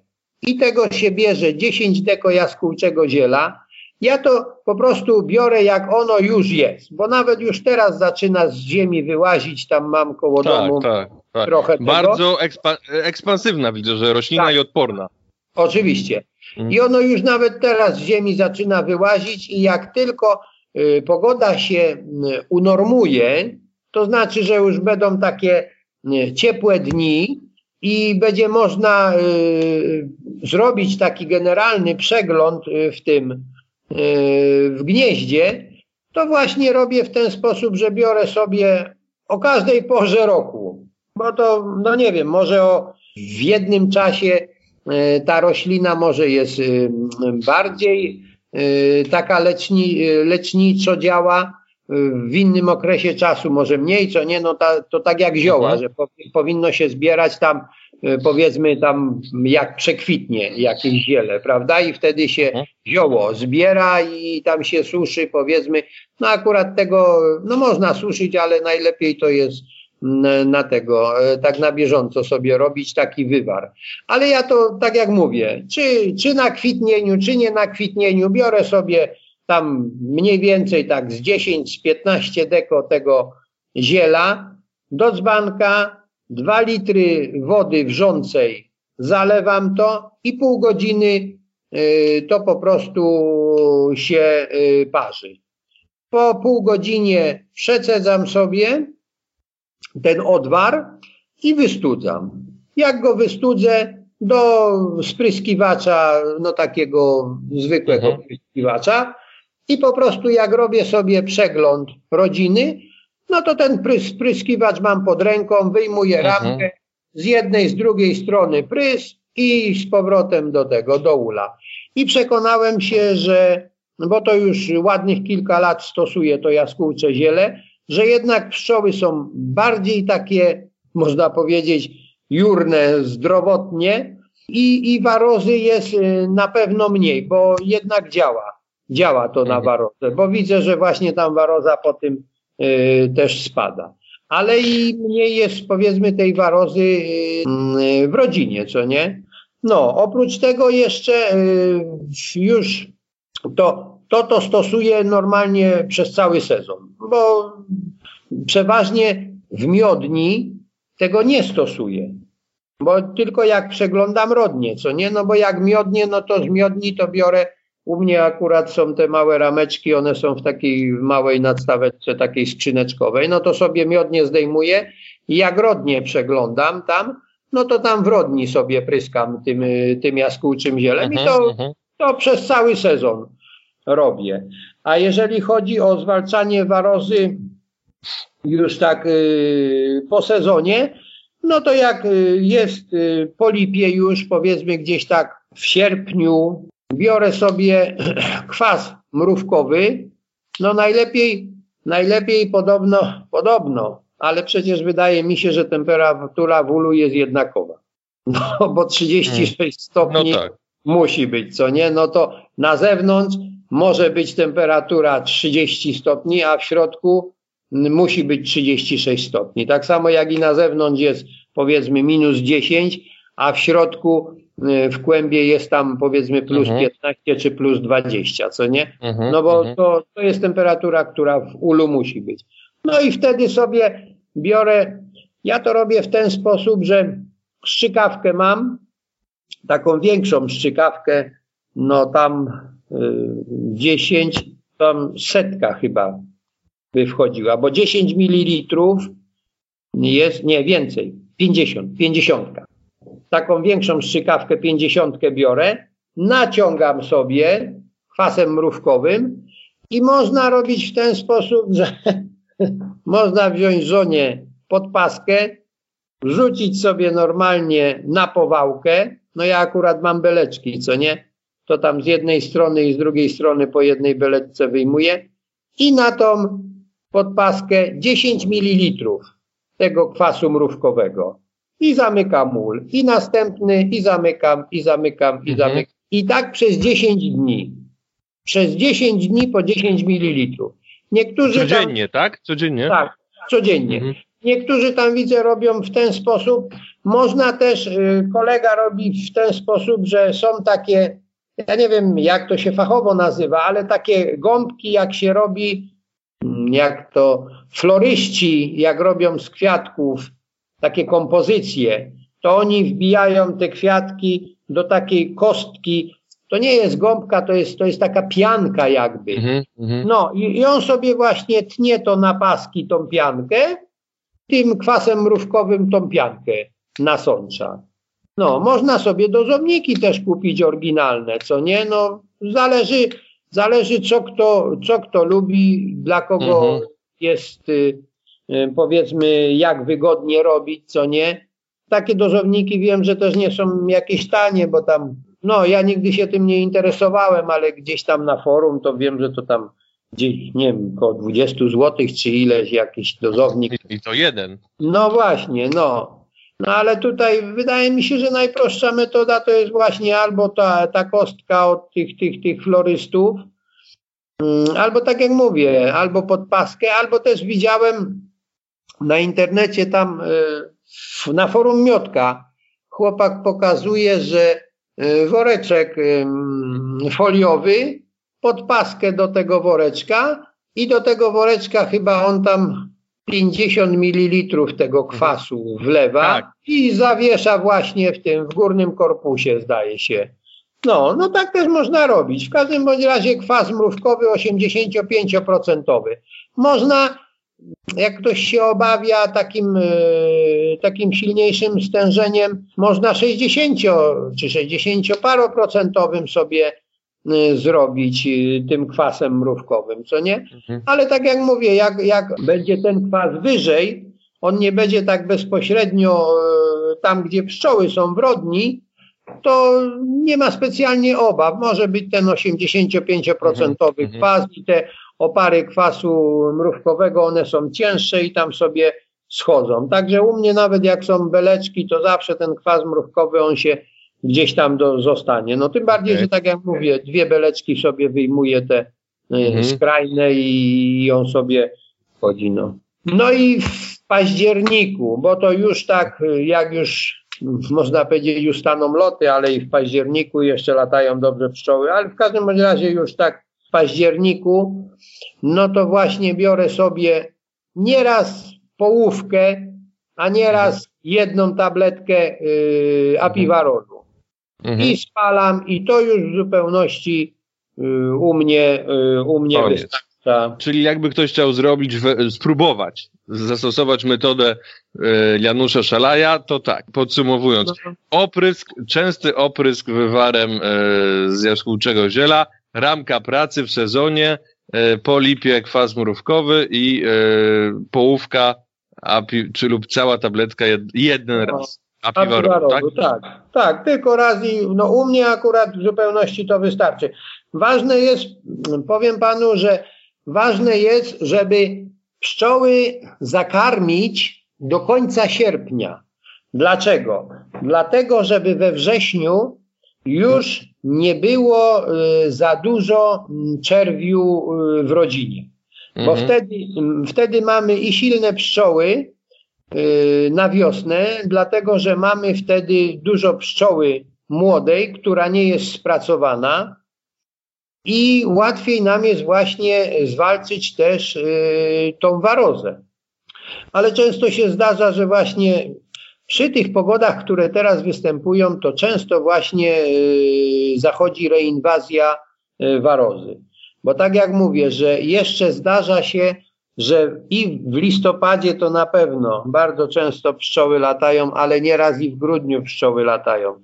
No i dużo też zależy od tego, jakie mamy pasieki w okolicy. Jeżeli, jeżeli mamy pasieki w okolicy zadbane, to te, ta, ta reinwazja nie będzie taka duża. Ale jeżeli znajdzie się jakaś pasieka nie bardzo zadbana, to my możemy ze swojej strony zrobić wszystko, co tylko najlepsze, jak, jak tylko potrafimy najlepiej, a i tak będziemy mieli nieraz problemy, no może nie bardzo duże, co nie, ale możemy mieć y, dość spore właśnie problemy mm, z warozą, bo mogą nam przywlec, y, rabując jakieś mhm. tam inne rodziny z innych pasiek, gdzie po prostu pasieka jakaś będzie zaniedbana. Także no mówię, no można ze swojej strony zrobić nieraz wszystko to, co jest tylko możliwe jak najlepiej, a i tak coś przywleczemy. No powiem mm, taką Y, sytuację, którą teraz y, na agrobiznesie oglądałem wczoraj chyba albo przedwczoraj.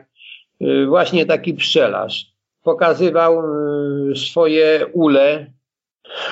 Mówi, miał 27 rodzin i w zeszłym roku wywiózł 10 rodzin na Grykę. I jak przywiózł te pszczoły z Gryki, to już mu te pszczoły mu się za bardzo nie podobały no i teraz było pokazane, że właśnie miejsce pod pasiekę było zaorane, ule stały na boku, mówi zdezynfekowane i mówi najprawdopodobniej przywlókł sobie z tej gryki zgnilca amerykańskiego. I wszystkie pszczoły, 27 rodzin, wszystko musiał zlikwidować i w promieniu 6 kilometrów jest strefa zapowietrzona. No i właśnie teraz obserwują te inne pasieki czy czasem się y, ten zgnilec y, nie przeniesie. No mówię, no takie sytuacje też się w życiu zdarzają, co nie?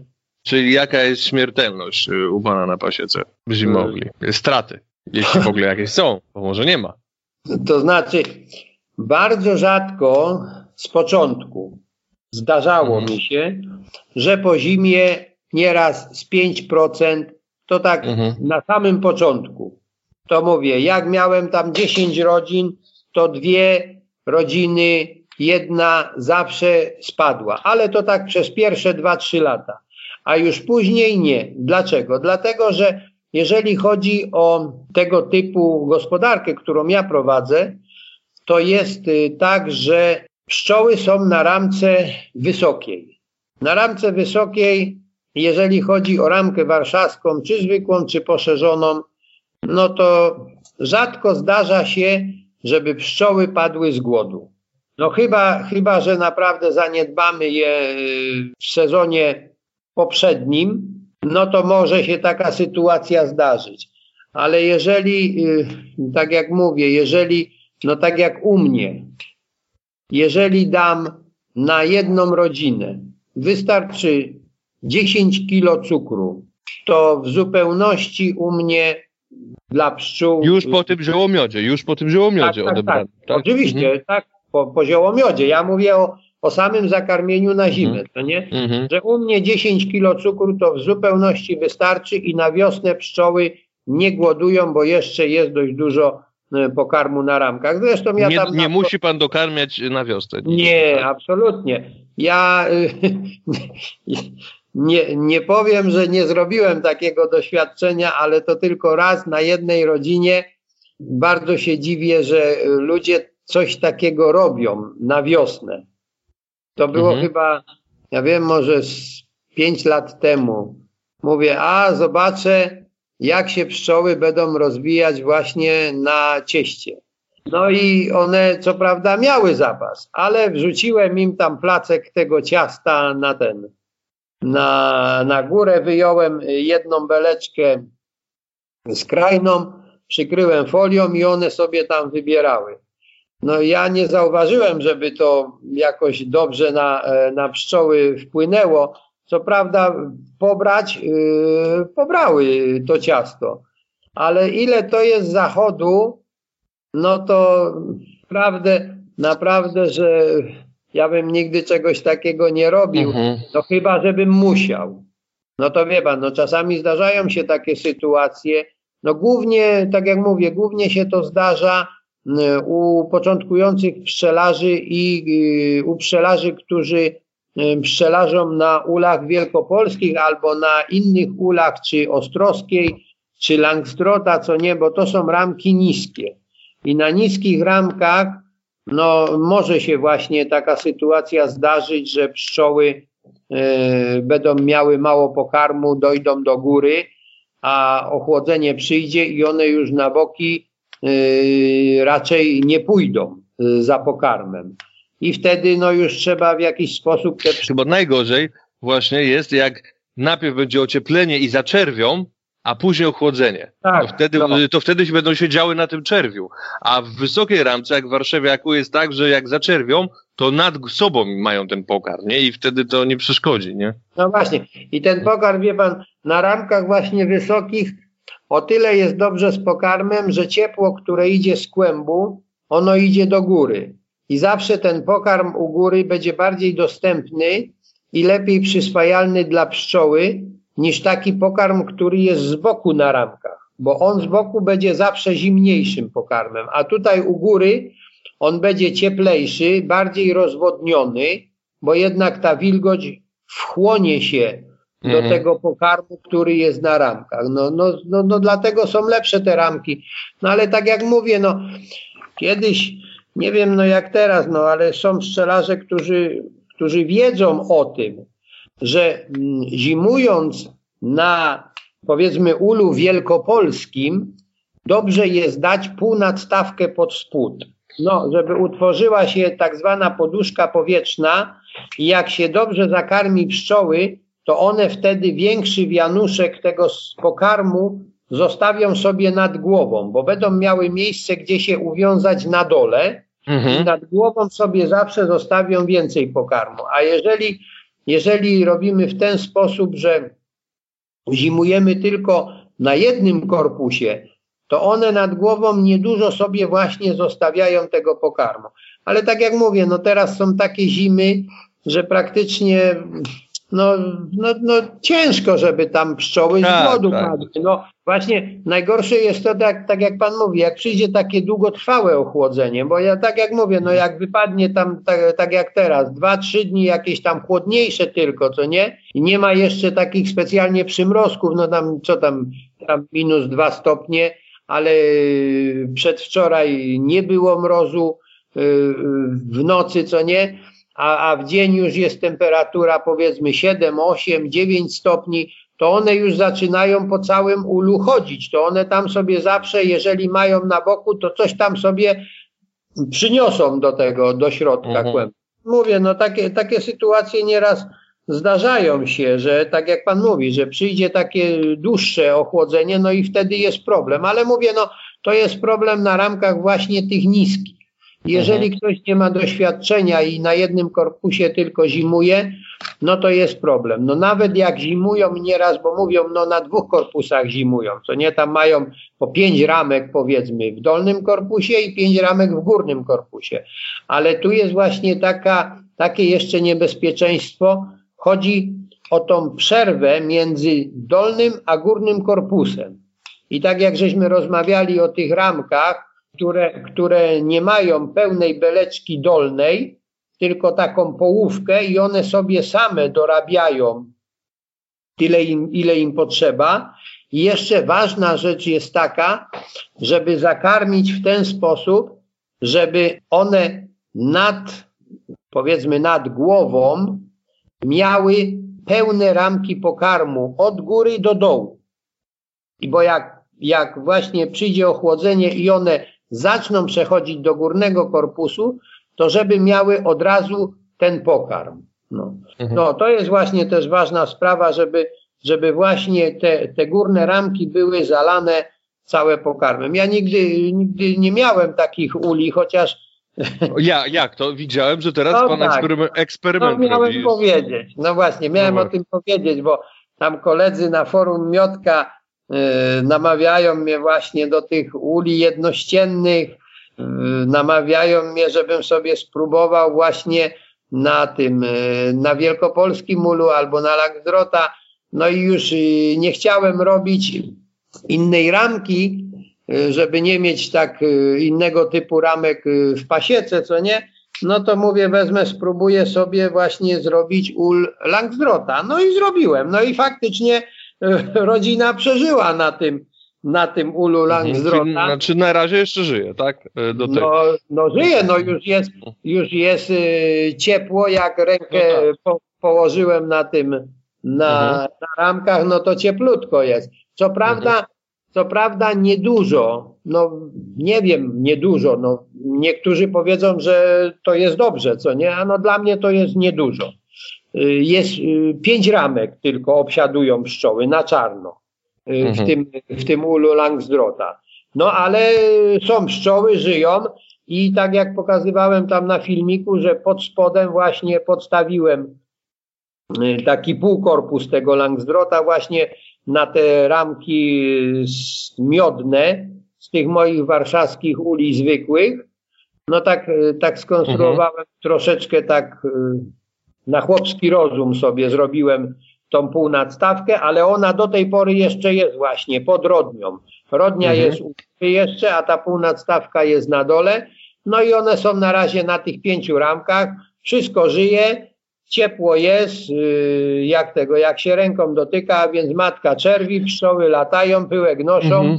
No i zobaczymy, co z tego wyjdzie. Właśnie, czy można tak, się spodziewać ogłoszenia wyniku eksperymentów na no, YouTube? No na pewno, na pewno pokażę, co, co z tego wyszło, co nie? No i w sezonie jak się to będzie rozwijać.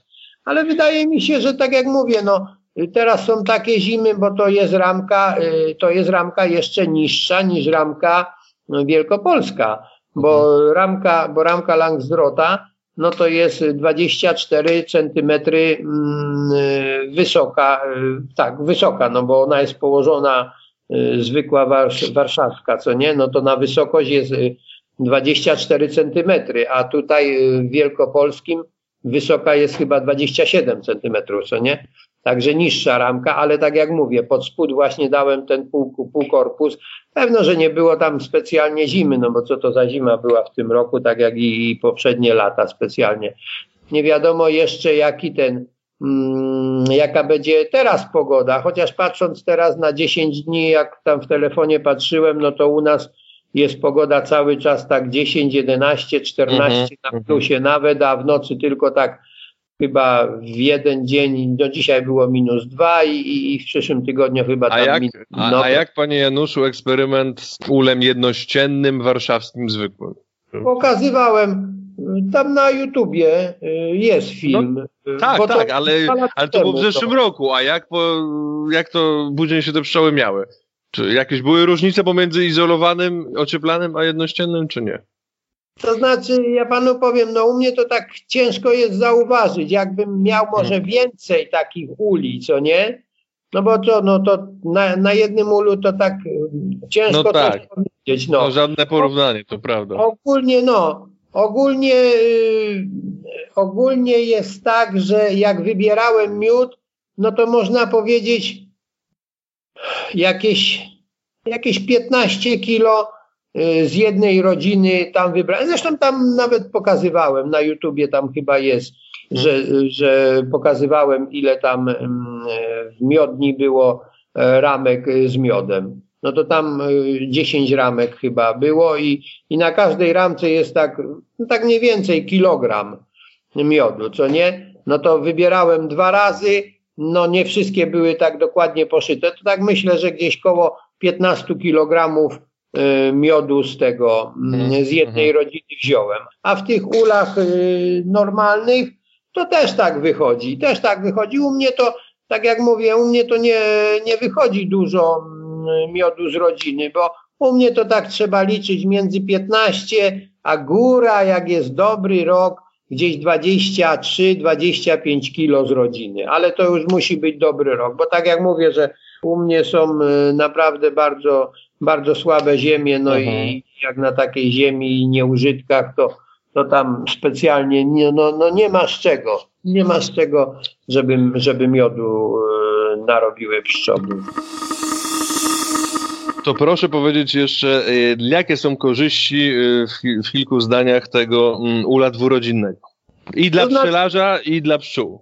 Czy są jakieś? Dla, dla pszczelarza to według mnie jest taka fajna robota, bo tak, nie muszę tych korpusów dźwigać, nie, nie pracuję w pozycji y, takiej półzgiętej, no bo przy tych ulach korpusowych to jednak y, przynajmniej na wiosnę to się robi w pozycji takiej półzgiętej, a nawet y, i później, no to jednak jak no tak. się ten jeden korpus, to człowiek musi być schylony.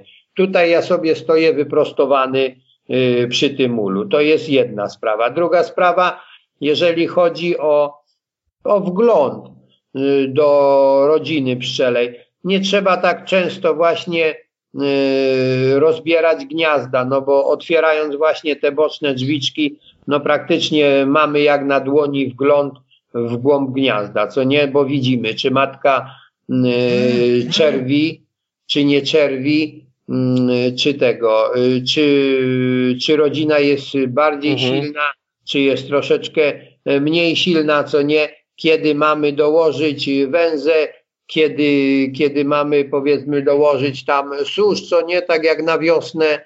No, także no, no takie tak, są tak. korzyści, że nie, że nie trzeba tyle e, tak, tak często zaglądać do tego gniazda i dla początkującego pszczelarza jest taka, taka łatwiejsza praca, co nie? No tutaj, tak jak widać tam na, na filmie, no jeżeli chodzi nawet o zakarmianie, no to kiedyś, jak y, po, powiedziałem, napisałem na forum Miotka, że ja w ciągu, nie wiem ile tam wyszło, w ciągu chyba 15 sekund chyba na zakarmienie jednej rodziny, no to, mhm. to, to śmiali się, że ja na wrotkach jeżdżę po pasiece. No a to jak nakręciłem film, to chyba jeszcze krócej wyszło, że tam 30 rodzin zakarmiłem mhm. bardzo ja już nie pamiętam ile, ale w bardzo krótkim okresie. Pamiętam ten film, pamiętam. No, no, to, no to później pisali, że no można kropidłem nawet zakarmiać pszczoły. No ale tak jest. Jak tutaj podchodzę, otwieram daszek sobie praktycznie jednym palcem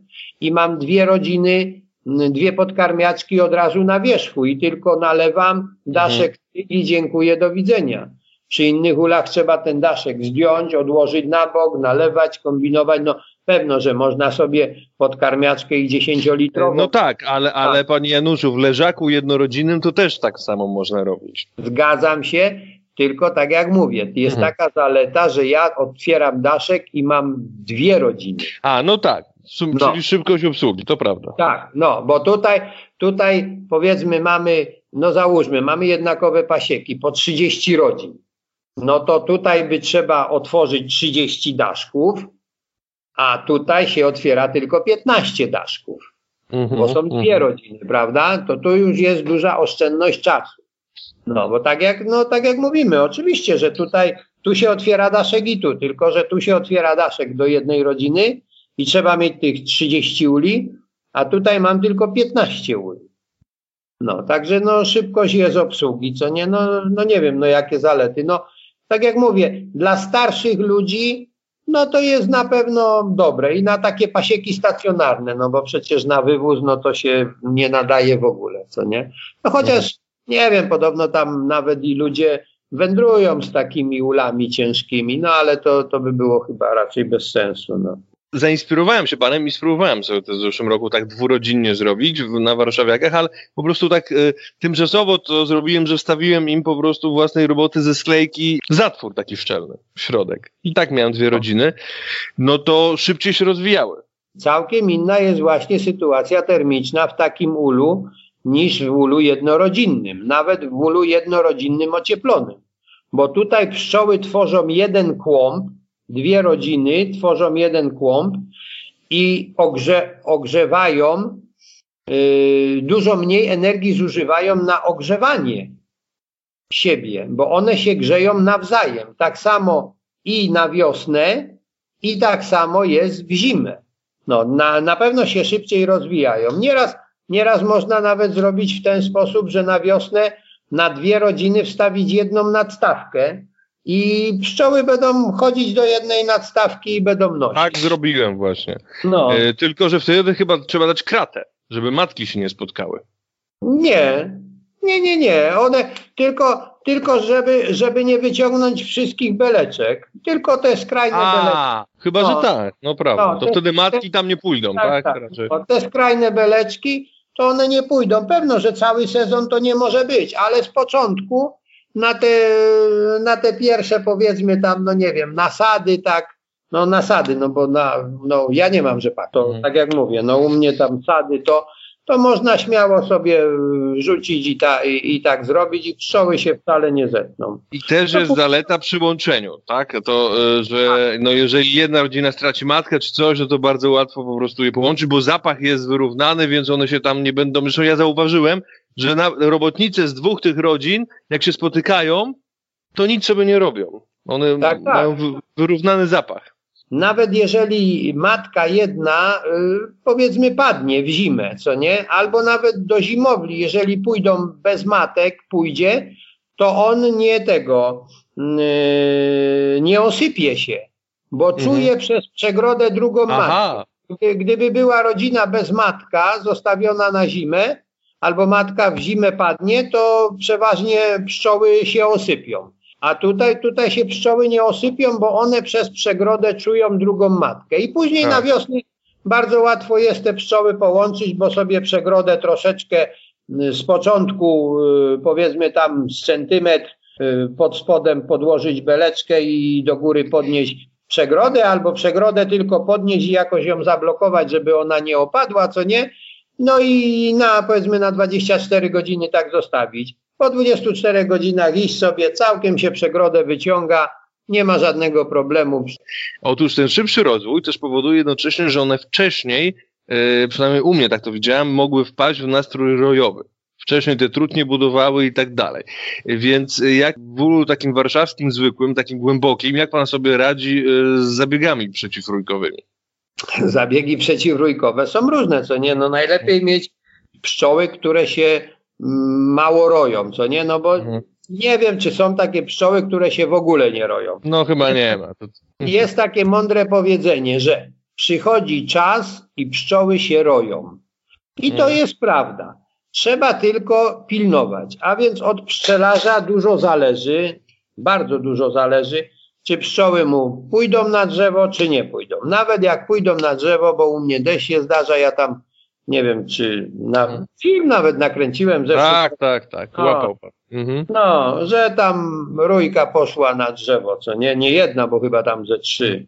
Ale też nie kombinuję za bardzo żadnych rojołapek, niczego nie robię, tylko y, jak jest y, właśnie y, poławiaczka nieraz na ulu, to może się tak zdarzyć, że matka nawet i przez tą poławiaczkę wyjdzie, bo one ją odchudzają przed, przed mhm. rojeniem, co je, ale często się właśnie tak zdarza, że matka nie przejdzie przez tą listwę strącającą, i pszczoły wyjdą na drzewo i z powrotem wejdą, co nie? Mhm. No, ale to, e, no, to wtedy, to wtedy łatwo można sobie albo w jakiś sposób rozroić to, albo wziąć sobie odkład zrobić z mat.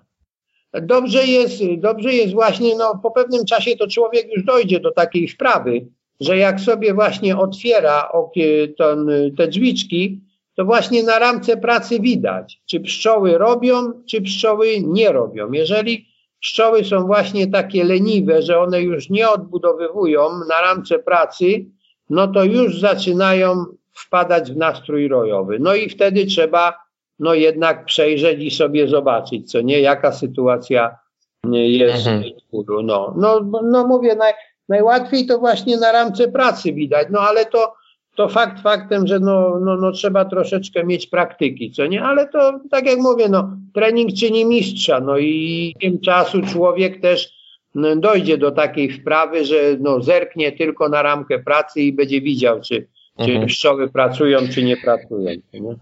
Rozumiem. E, jeszcze dokończę tą, te straty, bo w, nie wiem, czy to w końcu dopowiedzieliśmy, że mm, ile teraz pan ma, bo na początku pan mówił, że no bywało te 5%, czyli teraz to w ogóle tak jak rozumiem, sporadycznie ma pan no nie. stratę, tak? No, teraz, to, teraz to się nie zdarza. Nie zdarza, nie zdarza się, żeby tam pszczoły się osypały. No. no rozumiem, tak czyli mówię, no, najwyżej musiało... straci pan matkę i wtedy pan połączy, czyli wszystkie ule tak. na wiosnę w sumie żyją no, pana. No, mówię, mogą, mogą się zdarzyć, zda, zdarza się nieraz taka sytuacja, że mówię, że matka weźmie, mhm. yy, no umrze powiedzmy w zimę, co nie, czy tam na jesień nieraz y, coś tam się stanie, ale to pszczoły y, nie tego, nie, nie osypują się.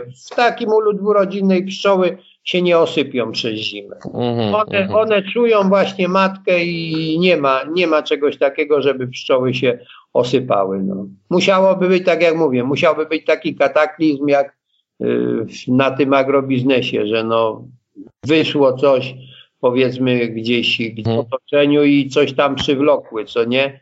No, no na razie odpukać w niemalowane. No. To tak samo jak jest z kradzieżami, co nie? No ja mhm. mam tutaj, ja mam tutaj akurat taką sytuację, że no mam, mam pole i pole i pole i pole i wszędzie pole i takie ule, że no nie wiem, no pod pachę tego nie weźmie, no bo Wielkopolski może wziąć pod pachę, czy powiedzmy taki ul y, ostrowskiej i tam weźmie, co nie? No taki ul to jest naprawdę ciężko ukraść. Chociaż tak jak mówię, gdyby takie ule nawet były gdzieś w pobliżu drogi, to i wiem, że są takie sytuacje, że i tego typu ule potrafią ukraść, co nie? Takie ciężkie, no. Panie Januszu, już zmierzając powoli do końca, y, bywa, że zadaję to pytanie y, swoim gościom. Takie ciekawe, trochę kontrowersyjne pytanie. Według Pana, czy pszczoły miodne są zwierzętami dzikimi, czy udomowionymi? Czy może coś pomiędzy, po środku? Radio Barroza. No ciężko mi odpowiedzieć na to. No bo tak, na pewno, ale wydaje mi się, że no wszystkie zwierzęta człowiek udomowił. No bo znaczy przecież... te wszystkie, które hoduje. Tak, tak. tak. No, no, no wszystko kiedyś było dzikie. No tak. No, a człowiek to, to wszystko udomawia. No to ta, tak samo i jak z roślinami. No wszystkie rośliny były dzikie, a teraz człowiek tak zrobił, że są no nie dzikie, tylko są jak to, no rośliny no, udomowione, rolne, to się nazywa no, udomowione. No, ro, rośliny uprawne, co nie, no tak, a kiedyś, tak. kiedyś, były dziko rosnące, no a teraz nawet... Tak, się zmienił, pod wpływem hodowli e, no. człowieka no. się zmieniły przez wiele no, lat. Tak.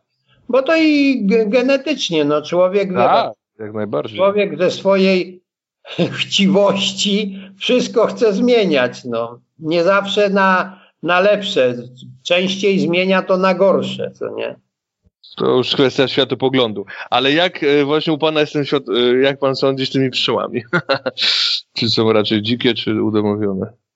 No nie, no, no teraz, teraz w dużej mierze są udomowione. No może, może Rozumiem. Tam, na pewno, na pewno gdzieś tam dziko sobie jakieś pszczoły żyją. No nie wiem, jak one sobie tam z warozą radzą. No niektórzy mhm. mówią, że pszczoła sobie potrafi sama z warozą poradzić. Może i sobie radzi, bo z tego, co tam czytam, naukowcy się wypowiadają niektórzy, że pszczoła w swoim naturalnym środowisku, no środowisku, w swojej mhm. naturalnej formie, powiedzmy w dziupli, ona sobie y, robi komórkę trochę mniejszą niż taką, jak my jej dajemy na węzie. I, i, I, podobno jest tak, że na tej mniejszej komórce gdzieś ta waroza się tak nie rozwija, bo ona nie ma za dużo miejsca żeby tam y, powiedzmy wyżyć na tej Zgadza się, zgadza ale się, ale, no tego ale nie. czy aż w takim stopniu, żeby nie padło od warozy, to no, chyba jest nieudowodnione. No. E, ale to po prostu było tylko pytanie. Tu, jeżeli no. pan ma taki pogląd, że raczej jest udomowiona, to dobrze. Będę zadawał takie pytania innym i zobaczymy za jakiś czas, e, który pogląd jest bardziej popularny. Dla samej ciekawości to robię. No na pewno, na pewno udomowił z tego względu, że no trzyma to koło domu. No to jest udomowione, co nie? Jasne. Panie Januszu, czy chciałby coś na koniec pan powiedzieć od siebie? Pszczelarzom. To ja mogę powiedzieć. Jeżeli ktoś chce, to zachęcałbym, jeżeli nie ma żadnych przeciwwskazań do hodowania pszczół, to bym zachęcał najbardziej może takich ludzi już starszych, bo jedno, że to i zdrowe jest, jak tam człowiek troszeczkę weźmie i dostanie parę żądeł, to na pewno na zdrowie pójdzie. Miód jest zdrowy, propolis to mogę powiedzieć, bo na sobie też przepraktykowałem, bardzo, bardzo zdrowy, mhm. jeżeli chodzi o a, a jaką, jakie stężenie pan robi ek, ekstraktu? Ja, ja robię w ten sposób, że biorę 5 deko y, tego do kitu pszczelego do y, pół litra, ale 70% spirytusu. Dlaczego 70%? Dlatego, że w 95% spirytusie rozpuszcza się tak samo wosk. I później, jak nawet przecedzimy, to często jest tak, że nawet po przecedzeniu na dole robi nam się takie mętne, taki mętny osad. To jest właśnie wosk. A przy stężeniu 70% spirytusu ten wosk się raczej nam y, nie rozpuszcza. Później jak przecedzimy ten ekstrakt, tak? No, w każdym razie jak to przecedzimy, to później mamy czyściutki właśnie e, propolis. Także mhm. Ja e, osobiście przepraktykowałem na sobie propolis na zębach, na stany zapalne mhm. zębów, mhm. ropa, jak się robi, to naprawdę to działa. Naprawdę to działa, na sobie to przepraktykowałem i na y, infekcję, jeżeli się właśnie w takim pierwszym stadium wyłapie, że już kaszel i coś tam człowieka bierze, to właśnie na wirusy i różne takie infekcje gardłowe, przeziębieniowe to działa. Płukać gardło i pić sobie. Ja robię w ten sposób, no już tam teraz to specjalnie nie odmierzam, ale taką malutką łyżeczkę od herbaty, pół szklanki wody przygotowanej, biorę sobie do ust, wypłuczę dobrze, gardło przepukam, a resztę wypijam. No i można powiedzieć, że, że dobrze, dobrze się mhm, czuję i, mhm. i naprawdę mogę z ręką na sercu powiedzieć, że to działa. Tym bardziej, że powiem jeszcze taką ciekawostkę. Miałem, y, y, mam znajomą. No i kiedyś ta znajoma właśnie mówi, a mówi, ty masz pszczoły, mówi, tam propolisu byś mi y, załatwił. Ja mówię, no nie ma problemu, robię y, na spirytusie, to ci taką setkową butelkę y, mm, przywiozę. No i przywiozłem ją te, tą setkową butelkę, wzięła tą setkową butelkę, za jakieś, ja wiem, może tydzień czasu spotkałem ją na ulicy, ale praktycznie ja jej nie dojrzałem, ale ktoś biegnie za mną i krzyczy, Janusz, Janusz, ja się zatrzymałem, mówię, patrzę ona. Tak z ciekawości sobie pomyślałem, mówię, co ona już wypiła, ten propolit? A ona hmm. mówi, mówi, weź mi przywieź jeszcze jedną setkę tego, te, tego propolisu, bo mówi, wiesz co, mówi, moja mama zatruła się grzybami. Gdzieś pieczarki hmm. sobie kupiła, gdzieś tam zrobiła jakoś te pieczarki. Mówi, zatruła się, mówi, tak się źle czuła, mówi, kurde. Mówi, i akurat sobie przypomniałam o tym propolisie. Dałam jej wypić właśnie tak jak mówię, pół szklanki wody, do tego łyżeczkę tego propolisu. Mówi, jakby ręką odjął. I drugą właśnie setkę też jej załatwiłem i ona kiedyś właśnie mówi, tak samo mówi, ona zatruła się też tam czymś. Na zatrucia też działa. Jeżeli chodzi o propolis, to no, z ręką na sercu mogę powiedzieć, że to jest przepraktykowane na sobie i na znajomych i to działa. Nawet na y, trudno gojące się rany też bardzo dobrze działa. Mhm. Wracając do, do, do tego, że pan poleca starszym ludziom yy, to pszczelarstwo, to jak rozumiem, no. dlatego, że jest to miły sposób na spędzenie czasu, tak? W drugiej połowie tak życia. Jest. No i no mówię, jeżeli nie ma żadnych przeciwwskazań, to nie, no niektórzy są uczuleni na miód. Tak, tak. Nawet się, wie pan, spotkałem yy, z taką... Yy, na miód to pół biedy, gorzej na pszczoły, bo na miód to zawsze można nie jeść miodu. to zna, o, przepraszam, nie na miód, tylko na urządlenie. Na pszczoły, no, no, tak, się tak. wypowiedziałem ale nawet y, z taką sytuacją y, się spotkałem, że znajomy mi mówił, że właśnie też wziął się za pszczelarstwo, sprowadził sobie rodzinę pszczelą i jak zaczął robić przy pszczołach, to ten aromat, który wydobywał się z ula, źle wpływał na jego drogi oddechowe i musiał mhm. zrezygnować. Takie sytuacje. A to ciekawe, bo, tym po, bo no. te powietrze ulowe się stosuje jako no terapię. Właśnie. No, tak, tak. No. A jednak, a jednak on mówi, że on się mm. źle czuł i no tak, to, tak. to, rzadko się zdarza, ale takie sytuacje właśnie Owszem. też się zdarzają. No, ludzie, ludzie, są różni, to prawda. No, różne organizmy no, różnie reagują też, co nie? Tak, tak. Dobra. Pod tym filmikiem opublikujemy ten e, link do pana, do tego kanału, żeby każdy sobie mógł zobaczyć dokładnie to, o czym mówiliśmy, a, i też inne rzeczy. Dziękuję panu bardzo za rozmowę. No, proszę bardzo. Jak pan będzie chciał jeszcze kiedyś porozmawiać albo jakieś pytania, to proszę bardzo. Dobrze. Do następnego razu. Do zobaczenia gdzieś tam w internecie. No, pozdrawiam. Do... Na razie pozdrawiam. Koniecznie zajrzyj na stronę www.waroza.pl. Tam możesz zasubskrybować, a później słuchać audycji na różnych aplikacjach na telefonie. Jeżeli spodobał się Tobie ten odcinek, to proszę, daj lajka, daj suba lub wystaw pozytywny komentarz. Dzięki temu dowiedzą się o tym także inni, ale dzięki temu również ja mam motywację, żeby podcast trwał i rozwijał się dalej. Radio Barroza.